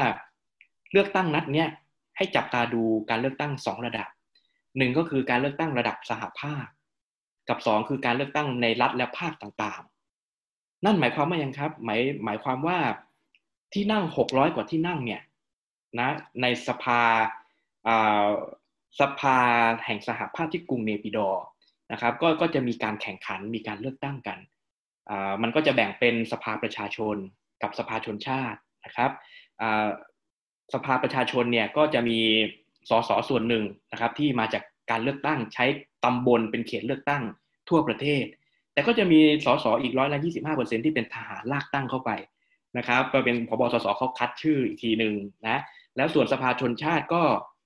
ก็เป็นการเลือกตั้ง แต่ว่ามีมามาจากภาคและรัฐทั้ง 14 แห่ง เช่น รัฐฉาน รัฐกะเหรี่ยง รัฐกยา ภาคมันเดเล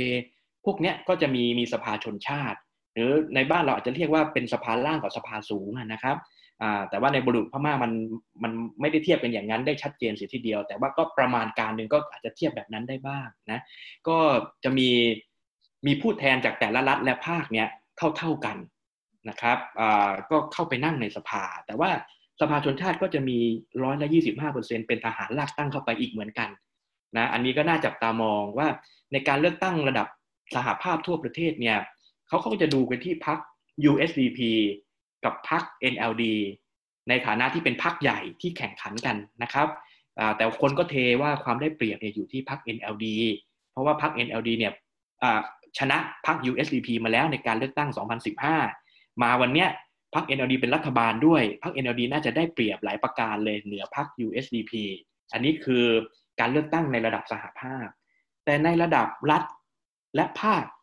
ภาคมันเดเลภาคย่างกุ้ง รัฐฉานรัฐยะไข่รัฐขชินเนี่ยพวกนี้ก็มีการเลือกตั้งแล้วก็มีมีการสร้างสภาประจำมลรัฐ แต่เป็นรูปแบบของสภาเดี่ยว ไม่ใช่สภาคู่เหมือนระดับส่วนกลางนะครับเขาเขาก็จะมีมีที่นั่ง ในแต่ละรัฐของเขาก็จะแข่งขันกันเยอะแยะเลยทีเดียว แล้วก็ก็เพราะว่าพม่ามีการปกครองแบบเหมือนกึ่งกึ่งสหพันธรัฐในปัจจุบันพอสุดท้ายแล้วมันจะมีสภาทั้งที่เนปิดอ กับที่รัฐและภาคต่างๆ แล้วก็มีคอรมอทั้งที่เนปิดอ กับคอรมอที่รัฐและภาคต่างๆ อีกนะครับเหมือนมีรัฐสองระดับขึ้นไปอันนี้คือความความพิเศษเหมือนกันของของการปกครองพม่า ในแง่การเลือกตั้งระดับมลรัฐเนี่ยอยากให้ดูนะครับ ไปที่ พรรคการเมืองของกลุ่มชาติพันธุ์ ในแต่ละพื้นที่ด้วยว่าเขาจะครองเสียงข้างมากได้ฐานเสียงอะไรกันยังไง เพราะว่าบางทีรูปร่างหน้าตาของรัฐบาลประจำมลรัฐเนี่ยเช่นในรัฐฉานเนี่ยหลักๆ มันก็จะเป็นเป็นพรรคการเมืองของพวกไทยใหญ่ด้วย ที่เข้าไปมีอิทธิพลผสมกับพรรค USDP นะครับซึ่งซึ่งเป็นพรรคพรรคทหารเนี่ยแต่ดันได้รับความนิยมในรัฐฉาน เพราะว่ากองกำลังทหารบ้านของกองทัพเมียนมาเนี่ยที่เข้าไปสู้รบกับ กลุ่มติดอาวุธไทยใหญ่เนี่ยเขาเขามีฐานเครือข่ายของประชาชน ที่ทำให้พรรค USDP เนี่ยได้รับคะแนนนิยมนะครับ ซึ่งพรรค USDP เนี่ยเป็นพรรคสืบทอดอำนาจของกองทัพนะครับ ในนามของประธานาธิบดีเต็งเซ็งที่เคยเป็นหัวหน้าพรรคมาก่อนนะครับ อันเนี้ย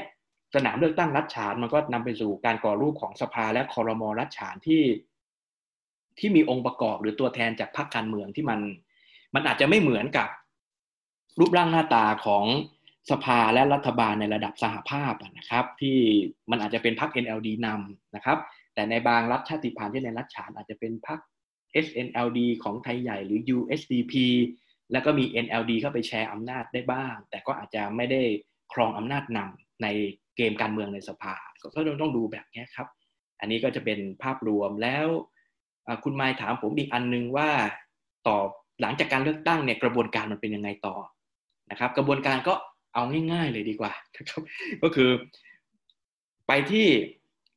ต้องมีการตั้งรัฐสภา มีการประชุมรัฐสภาก่อนอพรรคการเมืองที่ได้รับเสียงข้างมากในสภาก็จะมีเปอร์เซ็นต์สูงในการจัดตั้งรัฐบาล แต่ต้องเข้าใจนะครับว่าเมียนมาเนี่ยประธานาธิบดีก็ยังมีมีบทบาท เพราะเป็นประมุขแห่งรัฐ แล้วก็เป็นหัวหน้าฝ่ายบริหารเพียงแต่ในยุคขององซานซูจีเนี่ยมีตำแหน่งมนตรีแห่งรัฐเข้ามาด้วยนะครับ แต่ว่าในระเบียบ การปกครองอการเมืองกระบวนการการเมืองหลังเลือกตั้งเนี่ยมันจะคล้าย ๆ กันตามกรอบรัฐธรรมนูญ นั่นก็คือว่าพอได้สภาแล้วนะสภาระดับสหภาพ ในองค์ประกอบของสมาชิกสภาจะมี3 3ส่วนนะครับ ส่วนแรกสมาชิกสภาที่เป็นพลเรือนที่อยู่ในสภาประชาชน เลือกแคนดิเดตประธานาธิบดีคนหนึ่งสมาชิกสภาที่เป็นพลเรือนแต่อยู่ในสภาชนชาติ เลือกแคนดิเดตประธานาธิบดีคนหนึ่ง สองกลุ่มแล้วนะครับสองคน กลุ่มสุดท้ายคือสมาชิกสภาที่เป็นทหาร ไม่ได้ผ่านการเลือกตั้ง แต่อยู่ทั้งสภาชนชาติสภาประชาชน เลือกประธานาธิบดีได้อีกคนหนึ่ง ซึ่งการเลือกประธานาธิบดีหรือเสนอชื่อคนที่เป็นแคนดิเดตเนี่ยไม่จำเป็นต้องเป็นคนที่ผ่านการเลือกตั้งก็ได้นะครับ เป็นบุคคลข้างนอกก็ได้ เป็นบุคคลข้างนอกก็ได้ เช่น เช่นจะเอาในพลมินนองลายอะไรอย่างเงี้ยนะครับ ผู้นำ กองทัพเมียนมาเข้ามาเป็นก็ก็มีสิทธิ์จะเป็นแบบนั้นได้นะครับพอเลือกมาสามคนเนี่ยก็จะโหวตในสภาคนที่ได้คะแนนเกินเกินห้าสิบขึ้นไปนะครับ ก็จะได้เป็นประธานาธิบดี ส่วนคนที่ได้คะแนนลดหลั่นกันไป ก็จะเป็นรองประธานาธิบดีเบอร์หนึ่งกับเบอร์สองเพราะฉะนั้นมันจะมีรองประธานาธิบดี หรือประธานาธิบดีก็ได้จะมีคนหนึ่งขั้วหนึ่งที่มาจากกองทัพใช่ไหมครับ อันนี้ก็พอเสร็จแล้วเนี่ยประธานาธิบดีก็จะไปตั้งคอรมอขึ้นมา ก็จะไปคัดเลือกรัฐมนตรีประจำกระทรวงต่างๆ ในระดับสหภาพ ในระดับกลางหลังจากนั้นเนี่ยเขาก็จะมาดูกันที่ที่สภาประจำรัฐและภาคมลรัฐต่างๆ ที่ที่อาจารย์แจ้งไปว่ามีการเลือกตั้งด้วย อันเนี้ยนะครับเขาก็จะฟอร์มเป็นคอรมอขึ้นมาเช่นสภาและรัฐบาลประจำรัฐฉาน สภาและรัฐบาลประจำรัฐคชิน ก็จะพักการเมืองที่ได้เสียงข้างมากเขาก็จะกำหนดโคต้า นะครับในการในในการเอาตัวแทนเข้าไปนั่งเป็นรอมตอภายในรัฐบาลระดับมูลรัฐด้วย แต่หัวหน้าฝ่ายบริหารสูงสุดที่เรียกว่ามุขมนตรีนะครับในมูลรัฐต่างๆเนี้ยไม่ได้มาจากพรรคการเมืองที่ได้รับเสียงเข้ามาก ในสภามูลรัฐแต่มาจากการตั้งจากเนปิดอ เพราะฉะนั้นมันมีมีมีอิทธิพลจากส่วนกลางเข้าไปครอบส่วนมลรัฐอีกทีหนึ่งนะครับ อันนี้ก็คือรูปร่างหน้าตาของของรัฐเมียนมาหลังการเลือกตั้ง เมื่อการเลือกตั้งปลายปี 2015 ค่ะ อย่างที่อาจารย์บอกว่าพรรค NLD เนี่ยชนะอย่างถล่มทลาย แล้วในช่วงระยะเวลาเนี่ยค่ะอาจารย์ คนเมียนมาเขาโอเคกับการปกครองของพรรค NLD ไหมคะ หรือว่าพรรค NLD โดนวิพากษ์วิจารณ์อะไรบ้างไหม ก็ผสมปนเปกันไปเลยครับ รัฐบาล NLD ก็พยายามทำตามนโยบายที่ได้หาเสียงเอาไว้ มีความพยายามที่จะแก้รัฐธรรมนูญด้วย แต่ก็ไม่ค่อยสำเร็จเท่าไหร่ เพราะหนึ่งเนี่ยรัฐบาล NLD ดันเปลี่ยนตำแหน่งแห่งที่ของ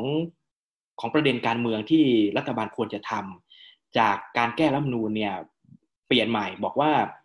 เน้นการสร้างสันติภาพ เน้นการปรองดองแห่งชาติ ควรจะมีการเจรจาสันติภาพ ดึงคู่ขัดแย้งมาเจรจากันก่อน แล้วถึงค่อยมีการแก้รัฐมนูญแล้วก็สร้างสาธารณรัฐประชาธิปไตยวันนั้นก็ทำให้กระบวนการแก้รัฐมนูญเนี่ยมันมันไม่ใช่วาระอันดับหนึ่ง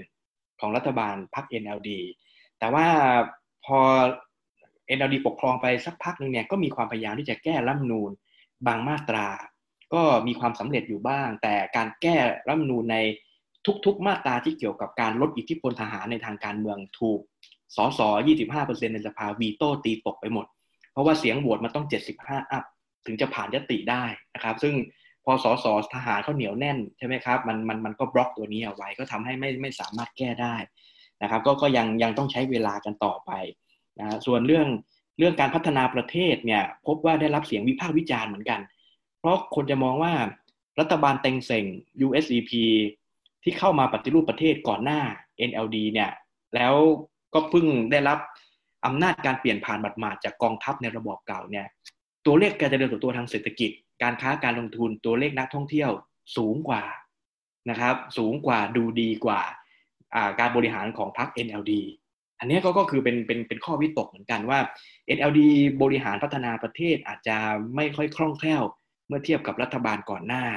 นะการเจรจาสันติภาพซูจีก็ให้ความสำคัญ แต่หลายอย่างมันก็ยังค้างเติมยังติดขัดอยู่บ้าง แต่ก็มีความก้าวหน้าปะปนกันไปเพราะฉะนั้นในมุมมองของคนคนพม่าหรือกลุ่มชาติพันธุ์ต่างๆเนี่ยอาจารย์ก็คิดว่าก็ก็คิดว่าคะแนนของ NLD อาจจะ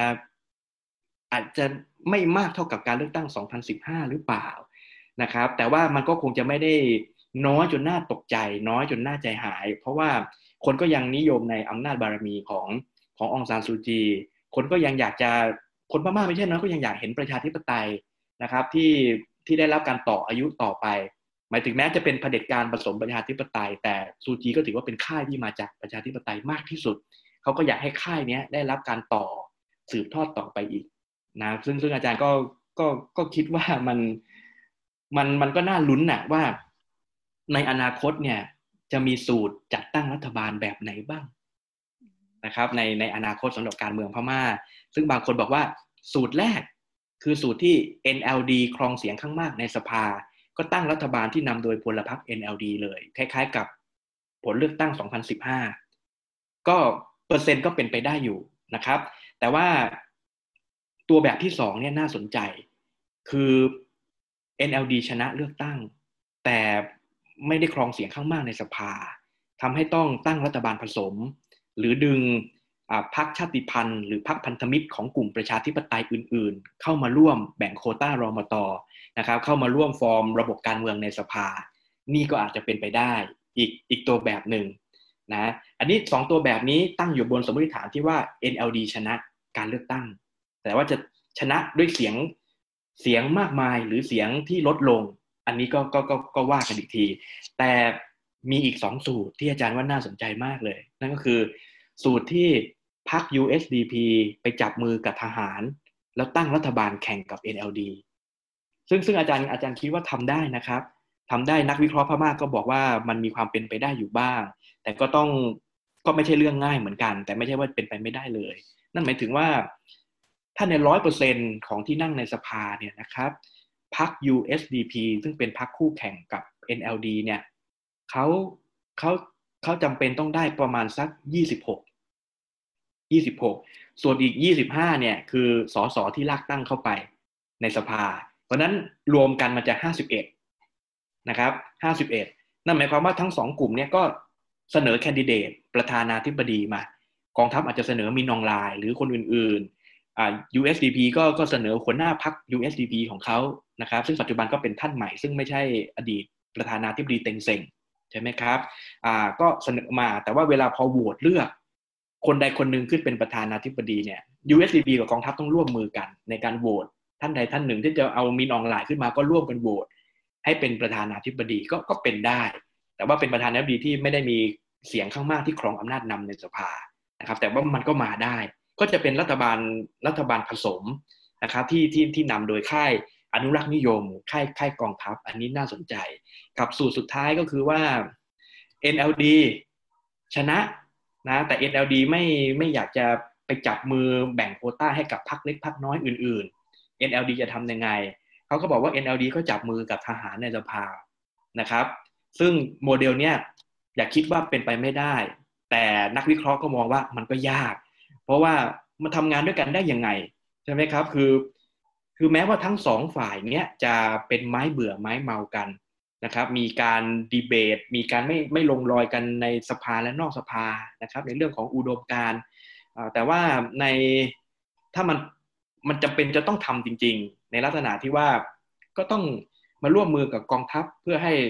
รัฐบาลพรรค NLD มีเอกภาพ แล้วรัฐบาล NLD ก็ช่วยคุ้มกัน อำนาจอภิสิทธิ์ของกองทัพต่อไป มันก็เป็นไปได้ แต่ตัวแบบนี้ความเป็นไปได้จะมีน้อยที่สุด มีน้อยที่สุด เพราะว่าหลายฝ่ายก็คิดว่ามันยังไงมันก็ทำงานร่วมกันแบบแนบแน่นยากอยู่ดี เพราะว่ามันมันโอ้โหมันมันคนละขั้วกันเลย แต่ก็ก็ไม่ได้ถูกตัดไปในหมวดหมู่การวิเคราะห์ของนักนักวิเคราะห์การเมืองพม่านะครับ เพราะนั้นมันก็จะมีสี่ตัวแบบที่อาจารย์ว่าน่ามองว่ามันมันจะออกหัวออกก็ยังไงในเรื่องการเมืองหลังเลือกตั้งนะครับ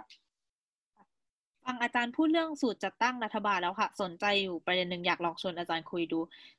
พอเราดูพรรค NLD เนี่ยรู้สึกว่ายังไงประชาชนชาวเมียนมาเนี่ยก็ยังชื่นชมพรรคนี้อยู่พอสมควร ซึ่งรู้สึกว่าส่วนหนึ่งเนี่ยก็เป็นเพราะอำนาจบารมีของนางองซานซูจีด้วย แต่ถ้าเราลองมองช็อตยาวๆอะค่ะอาจารย์ สมมติว่าวันหนึ่งเนี่ย นางซูจีไม่ได้มีบทบาทในพรรค NLD แล้วไม่ว่าจะด้วยสาเหตุอะไรก็ตาม อาจารย์คิดว่าพรรค NLD เนี่ยมันจะเปลี่ยนรูปร่างหน้าตาไปแบบไหนคะหรือว่าเขาสามารถยืนอยู่ด้วยตัวเองได้ไหมเขาเข้มแข็งพอไหมที่จะไม่ต้องดึงนางซูจีเนี่ยเข้ามาด้วยอ่าคือซูจีเนี่ยเป็นจุดขายเลย เป็นฐานคะแนนนิยมที่สำคัญที่สุดของของ NLD แต่ว่าในการเลือกตั้ง 8 พฤศจิกายนที่กำลังจะมาถึงเนี่ยนะครับมี มีมีการประกาศว่าแคนดิเดตที่มาชิงนะครับชิงตำแหน่งเป็นหัวหอกในการเลือกตั้งครั้งนี้เป็นผู้นำในการรวบรวมคะแนนเสียงเนี่ยคือองซานซูจี แต่ว่าเขาพัก NLD ได้ปล่อยรายชื่อเบอร์สองเบอร์สามตามมาแล้ว สมัยก่อนจะไม่เห็นแบบชัดเจนนะครับ ว่าจะเป็นองซานซูจีอย่างเดียวไปเลย ตอนนี้มีเบอร์หนึ่งเป็นองซานซูจี เบอร์สองเนี่ยเป็นเป็นเป็น ประธานาธิบดีวินมินก็คือประธานาธิบดีปัจจุบันนะครับก็ก็เป็นพลพรรค NLD ด้วยเหมือนกัน แล้วเบอร์สามเนี่ยเป็นมุขมนตรีภาคมันดาเลนะครับ ก็มีอยู่สามคนขึ้นมาคุมตำแหน่ง ranking ภายในพรรค NLD คือนัดเนี้ยเห็นได้ชัดและเบอร์หนึ่งเบอร์สองเบอร์สามนะครับในการเลือกตั้งที่จะมาถึงเพราะฉะนั้นถ้าบอกว่าในอนาคตองซานซูจีเกิดอุบัติเหตุเกิดเป็นอะไรขึ้นมานะครับหรือไม่สามารถมีบทบาทนำทางการเมืองได้ต่อไป เราก็พอจะรู้แล้วว่าเบอร์สองเบอร์สามเขาก็จะขยับขึ้นมา ตรงนี้เป็นเป็นจุดเปลี่ยนที่เราไม่เคยเห็นเท่าไหร่ใน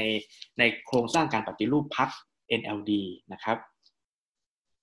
ทีนี้ค่ะอาจารย์ชวนอาจารย์มองมองข้ามช็อตไปเลยว่าเลือกตั้งเสร็จเรียบร้อยแล้วได้ผู้นำคนใหม่จัดตั้งอะไรเสร็จเรียบร้อย อาจารย์มองว่าการเมืองเมียนมาหลังจากนี้ค่ะ หลังจากการเลือกตั้งครั้งนี้เนี่ย อาจารย์มองว่าทิศทางการเมืองของเขาจะเป็นยังไงต่อไปคะทั้งในการเมืองภายในประเทศแล้วก็การเมืองระหว่างประเทศ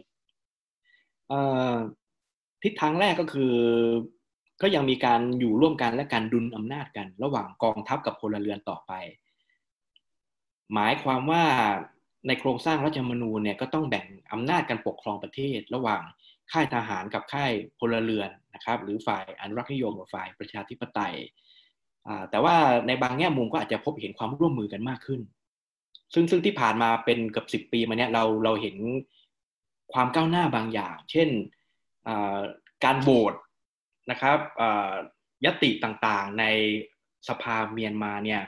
บางครั้งฝ่ายทหารกับฝ่ายสส NLD USDP อะไรต่างๆเนี่ยเขาก็เห็นพ้องร่วมกัน ไม่ได้มีความขัดแย้งไปเสียตลอดทุก ๆ ประเด็นนะครับ แล้วก็สส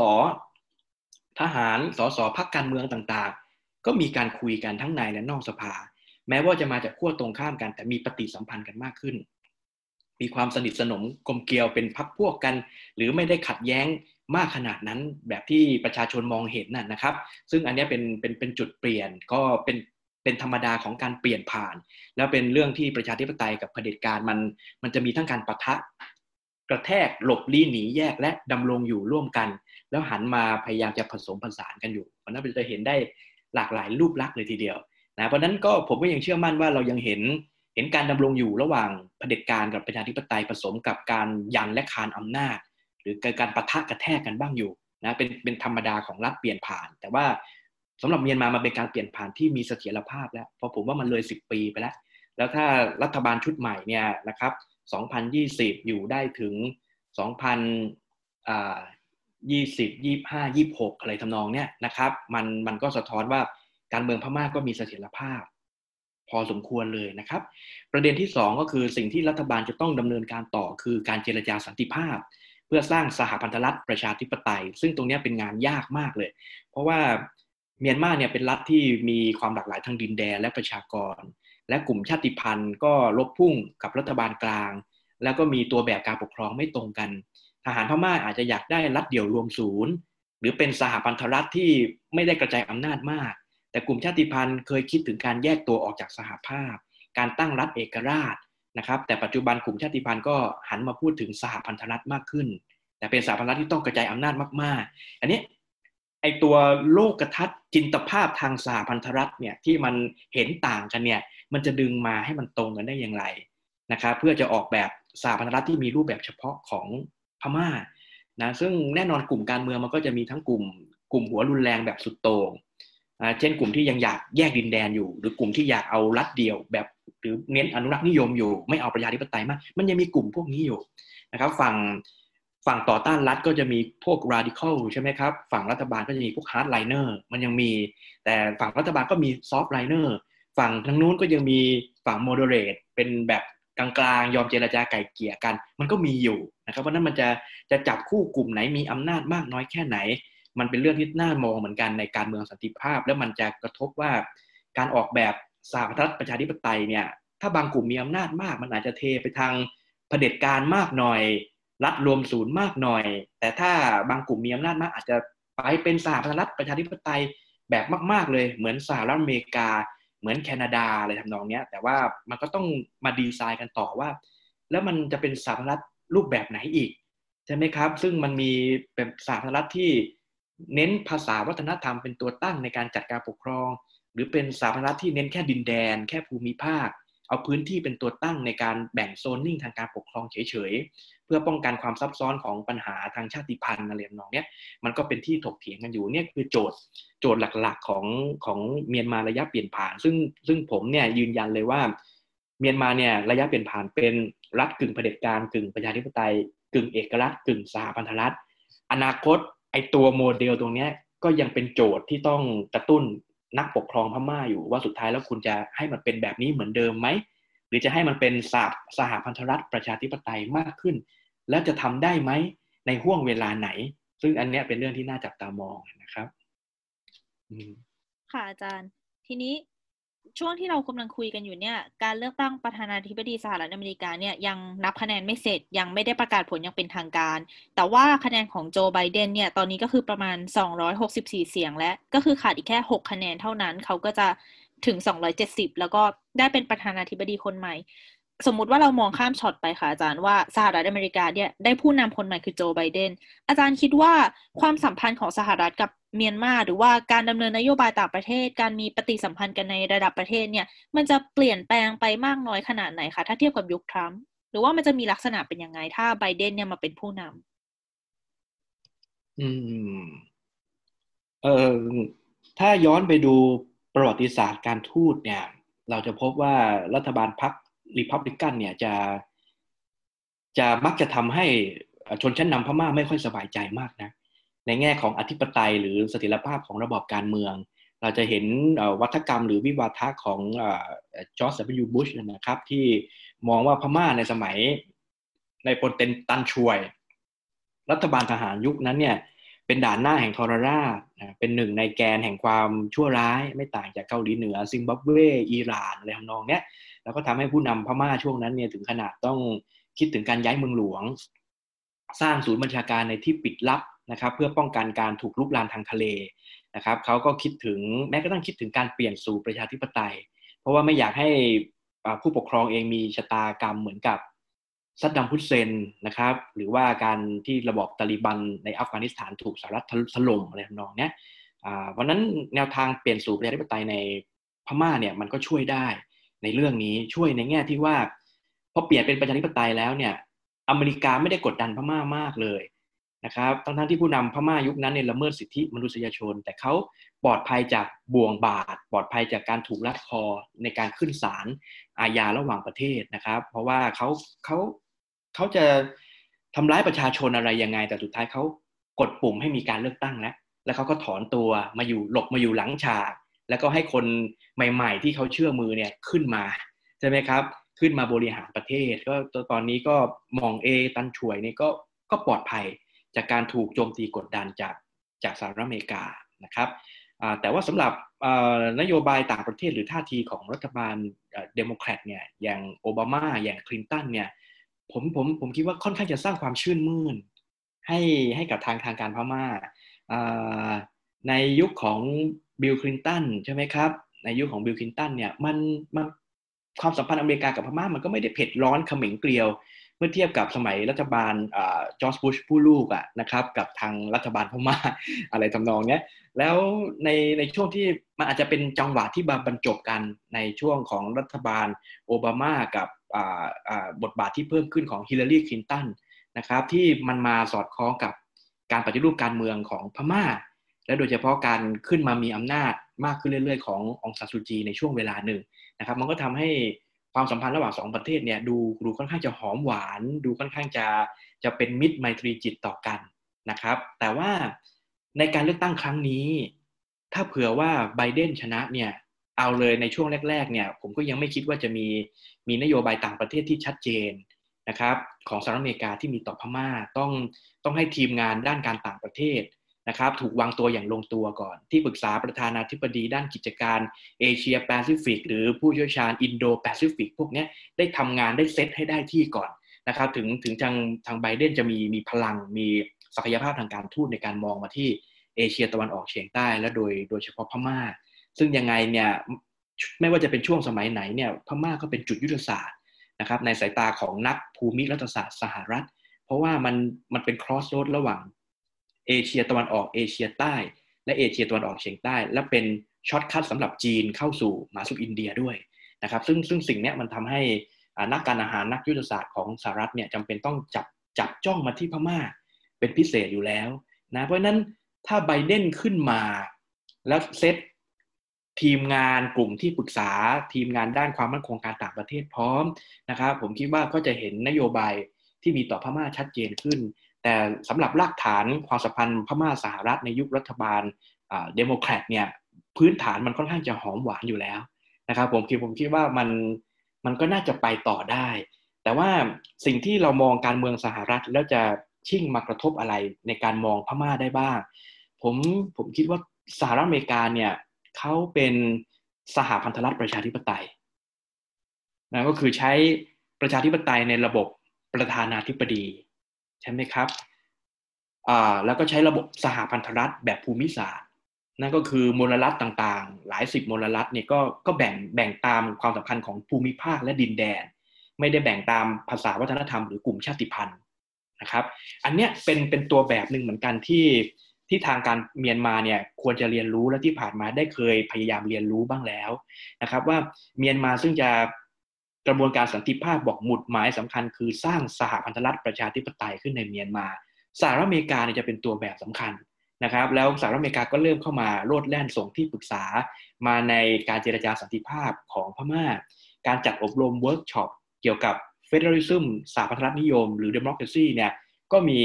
หน่วยงานจากสหรัฐเข้าไปช่วยเหลือกลุ่มต่างๆ ในพม่าให้มีความรู้ด้านนี้มากขึ้น แล้วผมผมคิดว่าเนี่ยสหรัฐอเมริกาน่าจะเป็นแรงบันดาลใจเหมือนกัน ในการสร้างสหพันธรัฐประชาธิปไตย แต่ว่าผู้นำพม่ากลุ่มแม้กระทั่งกลุ่มประชาสังคมพม่าก็รู้ดีว่าสุดท้ายแล้วตัวแบบสหรัฐก็ดึงมาใช้ทางดุนกับพม่าไม่ได้นะครับ เพราะนั้นพม่าต้องออกแบบด้วยด้วยตัวตัวแบบของตัวเอง เข้ากับคุณลักษณะของตัวเองนะครับ เพราะนั้นก็สรุปก็คือว่าไบเดนชนะรอให้ไบเดนเตรียมทีมให้พร้อมก่อนนะครับ แล้วก็ลุกเข้ามาที่พม่าอีกครั้งหนึ่งนะเราก็ยังไม่รู้ว่า TPP จะ ฟื้นได้แค่ไหนนะครับ หรือ Pivot of Asia ที่โอบามาเคยปักหมุด จะเข้ามาฟื้นฟูได้มากแค่ไหนในในยุคของไบเดนนะครับ แต่สิ่งต่างๆ เหล่านี้ทรัมป์ไม่ได้สารต่ออย่างชัดเจนนะครับ เราไม่พบเห็นในชุกยุคของรัฐบาลทรัมป์เพราะนั้นมันมีช่องว่างมีสุญญากาศที่ทำให้แรงพลังของการต่างประเทศ ความมั่นคงเศรษฐกิจของสหรัฐเนี่ยมันเข้ามาในพม่าเข้าในเซาท์อีสเอเชียเนี่ยไม่เต็มอิ่มเท่าไหร่ แล้ว ผู้ที่ได้ประโยชน์จากช่องว่างตรงนี้คือจีน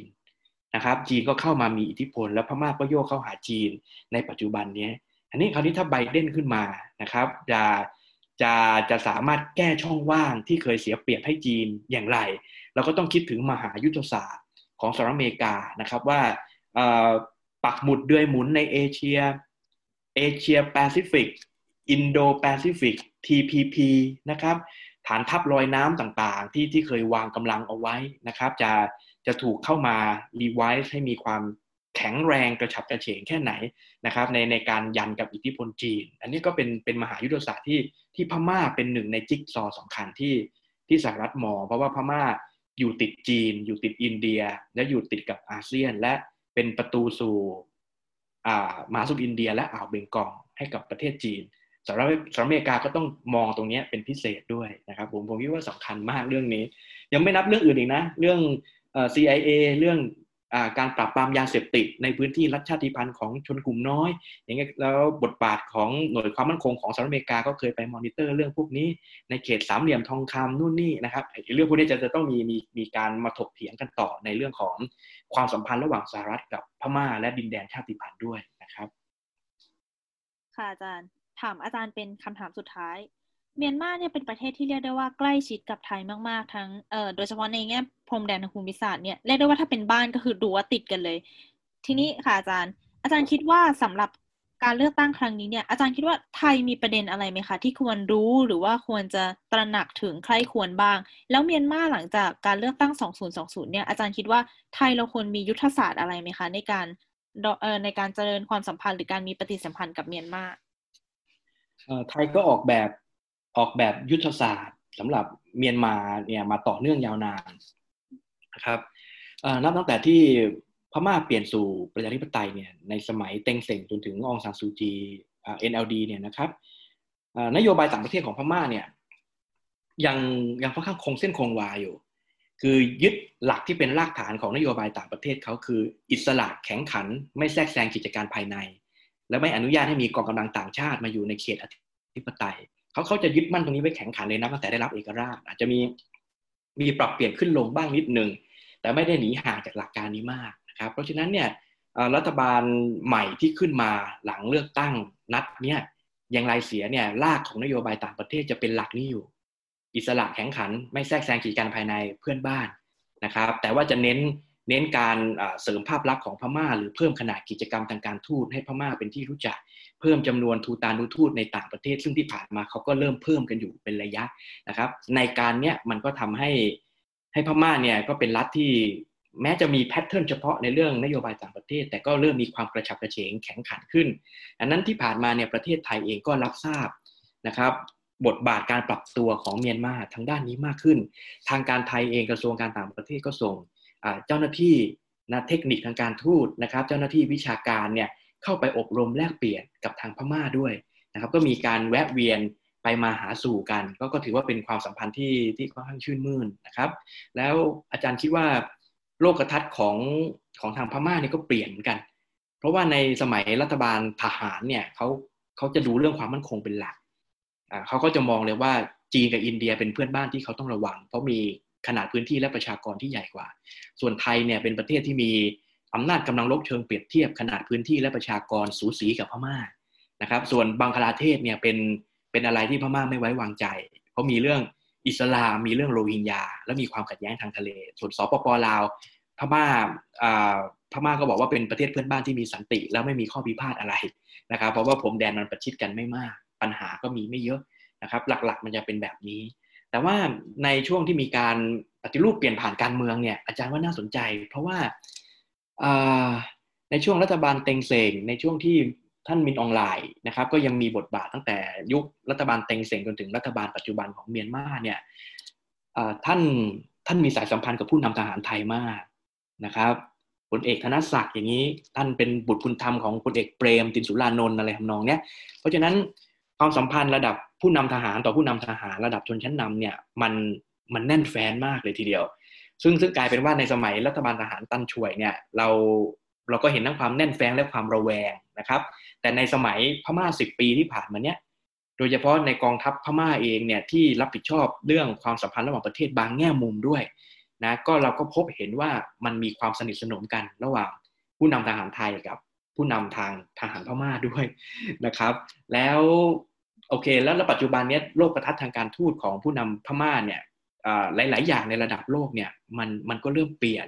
พม่าไม่ได้มองไทยว่าเป็นเพื่อนบ้านที่เต็มไปด้วยว่าเราจะต้องหวาดระแวงกันหรือไม่ไว้วางใจ แต่มองว่าเป็นเป็น partner เป็นหุ้นส่วน ทางยุทธศาสตร์เวลาพม่าจะเอียงขวาเข้ามาที่ AEC นะครับในกรอบ CLMV พม่าก็ต้องมองมาที่ไทยต้องพึ่งไทย นะการเชื่อมโยงระหว่างทวายมาที่สีหนุวิลล์หรือไซง่อนนะครับของกัมพูชากับเวียดนามเนี่ยมันก็ต้องผ่านพวกมาตาพุทธแหลมฉบังของประเทศไทยด้วยอย่างเงี้ยนะครับเพราะนั้นมันก็จะมีการเชื่อมโยงเชื่อมต่อกันอยู่เพราะนั้นพม่าก็ก็ขาดขาดประเทศไทยไม่ได้นะครับ แล้วเพราะนั้นผมว่าพม่ายุคใหม่เนี่ยเป็นอะไรที่เขามีความเข้าใจ และเปิดรับประเทศไทยมากขึ้น ประเทศไทยเองก็เปิดรับเรียนรู้พม่ามากขึ้น พม่าเป็นที่สนใจในกลุ่มคนไทย ผู้นำของไทยกับพม่าก็สนิทสนมกันมากขึ้นนะครับ อันนี้คือคือจุดเปลี่ยน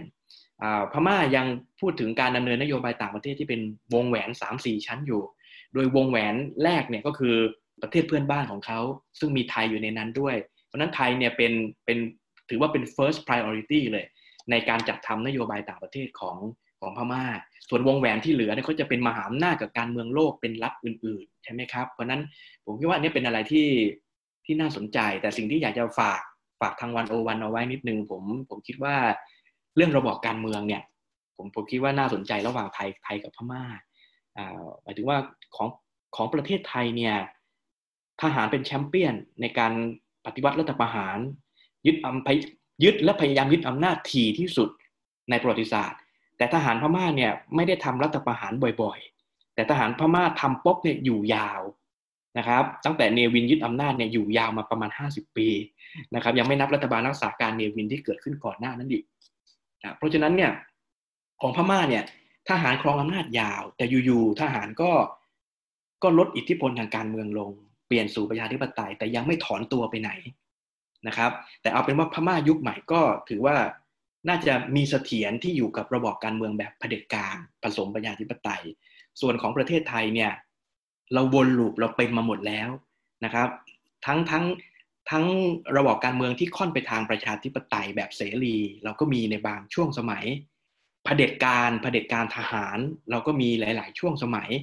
และเราก็มีระบอบลูกผสม เผด็จการผสมประชาธิปไตยในบางช่วงสมัยด้วย เช่นเปรมาธิปไตยใช่ไหมครับการเมืองการปกครองสมัยพลเอกเปรมตินสุดานนท์มันก็จะมีเผด็จการกับประชาธิปไตยมาผสมกัน แล้วมาวันนี้แต่ว่าแบบไฮบริดมันก็หายไปช่วงหนึ่งเลยนะครับ แต่ว่ามามาวันนี้วันที่คุณประยุทธ์กับพรรคพลังประชารัฐขึ้นมาเนี่ยเราได้รัฐบาลผสม ในระบอบรูปผสมในการเมืองระยะเปลี่ยนผ่าน แต่สิ่งที่เราเรามีแล้วพม่าไม่มีก็คือว่า ปัจจุบันเนี่ยเราเป็นกึ่งประเด็จการกึ่ง กึ่งประชาธิปไตย คล้ายๆ พม่า แต่เราเป็นเอกรัฐรวมศูนย์เป็นรัฐเดี่ยวรวมศูนย์ แต่พม่าเนี่ยเป็นกึ่งสหพันธรัฐ นี่คือความแตกต่าง แล้วประเทศไทยก็ยังมีสถาบันการเมือง อีกบางสถาบันที่ที่เราไม่สามารถวิเคราะห์ในในพม่าได้ เพราะพม่าไม่มีแต่ไทยมี อันนี้ก็เป็นเป็นความซับซ้อนหรือว่าพม่ามีความหลากหลาย มีการแพร่ระบาดของกองกำลังติดอาวุธชนชาติพันธุ์ทั่วประเทศ นี่คือสิ่งที่พม่ามีแต่ไทยไม่มี ใช่ไหมครับ เพราะฉะนั้นเนี่ยพม่าจึงคิดเรื่องของเฟดเรลิซึมเรื่องของสหพันธรัฐ แต่ไทยไม่ได้คิดเรื่องนี้นะครับ แต่ความซับซ้อนของการเมืองไทยมันมีการเมืองเสื้อสีนะครับ มีกลุ่มการเมืองหลายขั้วที่เป็นทั้งกลุ่ม เอาประชาธิปไตย กลุ่มอนุรักษนิยม กลุ่มเอาเผด็จการ หรือกลุ่มที่ยังไม่มีท่าทีชัดเจน เราเห็นตรงนี้ชัดเจนมากในในเรื่องของ polarization ในการเมืองไทย ซึ่งมันจะออกไปคล้ายๆฮ่องกงนะครับออกไปคล้ายฮ่องกงเรื่องเรื่องของ polarization แต่เราไม่เห็นแบบนี้ในพม่านะครับพม่าเป็น เป็นไฮบริดรีจีมที่อยู่ในระเบียบรัฐธรรมนูญ และอยู่ในสถาบันการเมือง แต่ในภาคประชาสังคมในภาคสังคมเนี้ยมันไม่มี polarization แบบในประเทศไทย ผมว่าอันเนี้ยน่าคิด แต่ว่าสุดท้ายแล้วก็คือว่าทั้งสองรัฐดะก็ก็อยู่ในช่วงเปลี่ยนสู่ประชาธิปไตยนะครับ เพียงแต่พม่าเนี่ยเปลี่ยนตั้งแต่ 2010 ถึง 2011 ถึง 2020 เนี่ยนะครับพม่าก็จะเป็นแบบนี้ต่อเป็นไฮบริดต่อ แต่จะ เป็นประชาธิปไตยมากขึ้น หรือประชาธิปไตยจะถดถอยลงก็ก็ต้องดูกันเป็นระยะ ส่วนประเทศไทยเนี่ยล่าสุดเราเราเพิ่งเป็นไฮบริดนะครับแต่เป็นไฮบริดที่ไม่ค่อยมีเสถียรภาพ แต่มันก็ทำให้การเมืองภูมิภาคมีความชัดเจนว่า รัฐในเอเชียตะวันออกเฉียงใต้เนี่ยเป็นยุคทองของไฮบริดนะครับพม่าเป็นประเด็จการผสมประชาธิปไตยไทยตอนนี้ก็เป็นมาเลเซียก็เป็นกัมพูชาก็เป็นสิงคโปร์ก็เป็นใช่ไหมครับพรรคกิจประชาพรรค CPP เข้าสู่การเลือก เข้าสู่อำนาจผ่านการเลือกตั้งหมด แต่เขาใช้อำนาจแบบแบบเผด็จการหลายประการเลยทีเดียว เพราะนั้นพวกนี้เป็นเป็นระบอบลูกผสมหมด เรามี 5-6 ประเทศและใน 11 ประเทศของ Southeast Asia ที่เหลืออีก 3 ประเทศเป็นเผด็จการลาวเวียดนามเผด็จการพรรคบรูไนเป็นเผด็จการราชาธิปไตยนะครับ ส่วนฟิลิปปินส์ติมอร์เลสเตกับอินโดนีเซีย เป็นประชาธิปไตย แต่ไม่ใช่ประชาธิปไตยแบบเสรี ก็ยังมีความเป็นไฮบริดอยู่บ้างนะครับ เพราะนั้น ภูมิภาคเอเชียตะวันออกเฉียงใต้ เราเป็นไฮบริดเยอะ เราพุ่งสู่ประชาธิปไตย แต่มันมีพลังเผด็จการอยู่ พม่ากับไทยเดินตามลู่วิ่งอันนี้แหละครับ แต่ใครจะเดินสู่ประชาธิปไตยได้ได้มากกว่ากันในห้วงร่วมสมัย หรือใครจะถดถอยคืนสู่เผด็จการได้เร็วกว่ากัน อันนี้น่าจับตามองค่ะ ก็ อาจารย์บุญภาคก็ได้อ่านการเมืองแล้วก็การเลือกตั้งเมียนมาให้เราฟังได้อย่างน่าสนใจมากๆเลยนะคะ แล้วเราก็มาดูกันว่าวันที่ 8 พฤศจิกายนที่จะถึงเนี่ยจะเป็นยังไง แต่ว่าก็อย่างที่อาจารย์บอกว่าพรรค NLD เนี่ยก็คงจะยังได้ชัยชนะอย่างแน่นอน อยู่ที่ว่าการเมืองหลังจากนี้จะมีรูปร่างหน้าตายังไงเท่านั้นเองนะคะ ก็วันนี้ขอขอบคุณอาจารย์มากๆนะคะ ที่มาร่วมพูดคุยกับเราค่ะ อาจารย์ขอบคุณนะคะขอบคุณครับคุณหมายครับ ค่ะ ท่านผู้ฟังที่สนใจติดตามฟังพอดแคสต์ได้ในตอนหน้านะคะสำหรับวันนี้อาจารย์ดุลยภาคและดิฉันลาไปก่อนค่ะ สวัสดีค่ะ สวัสดีครับ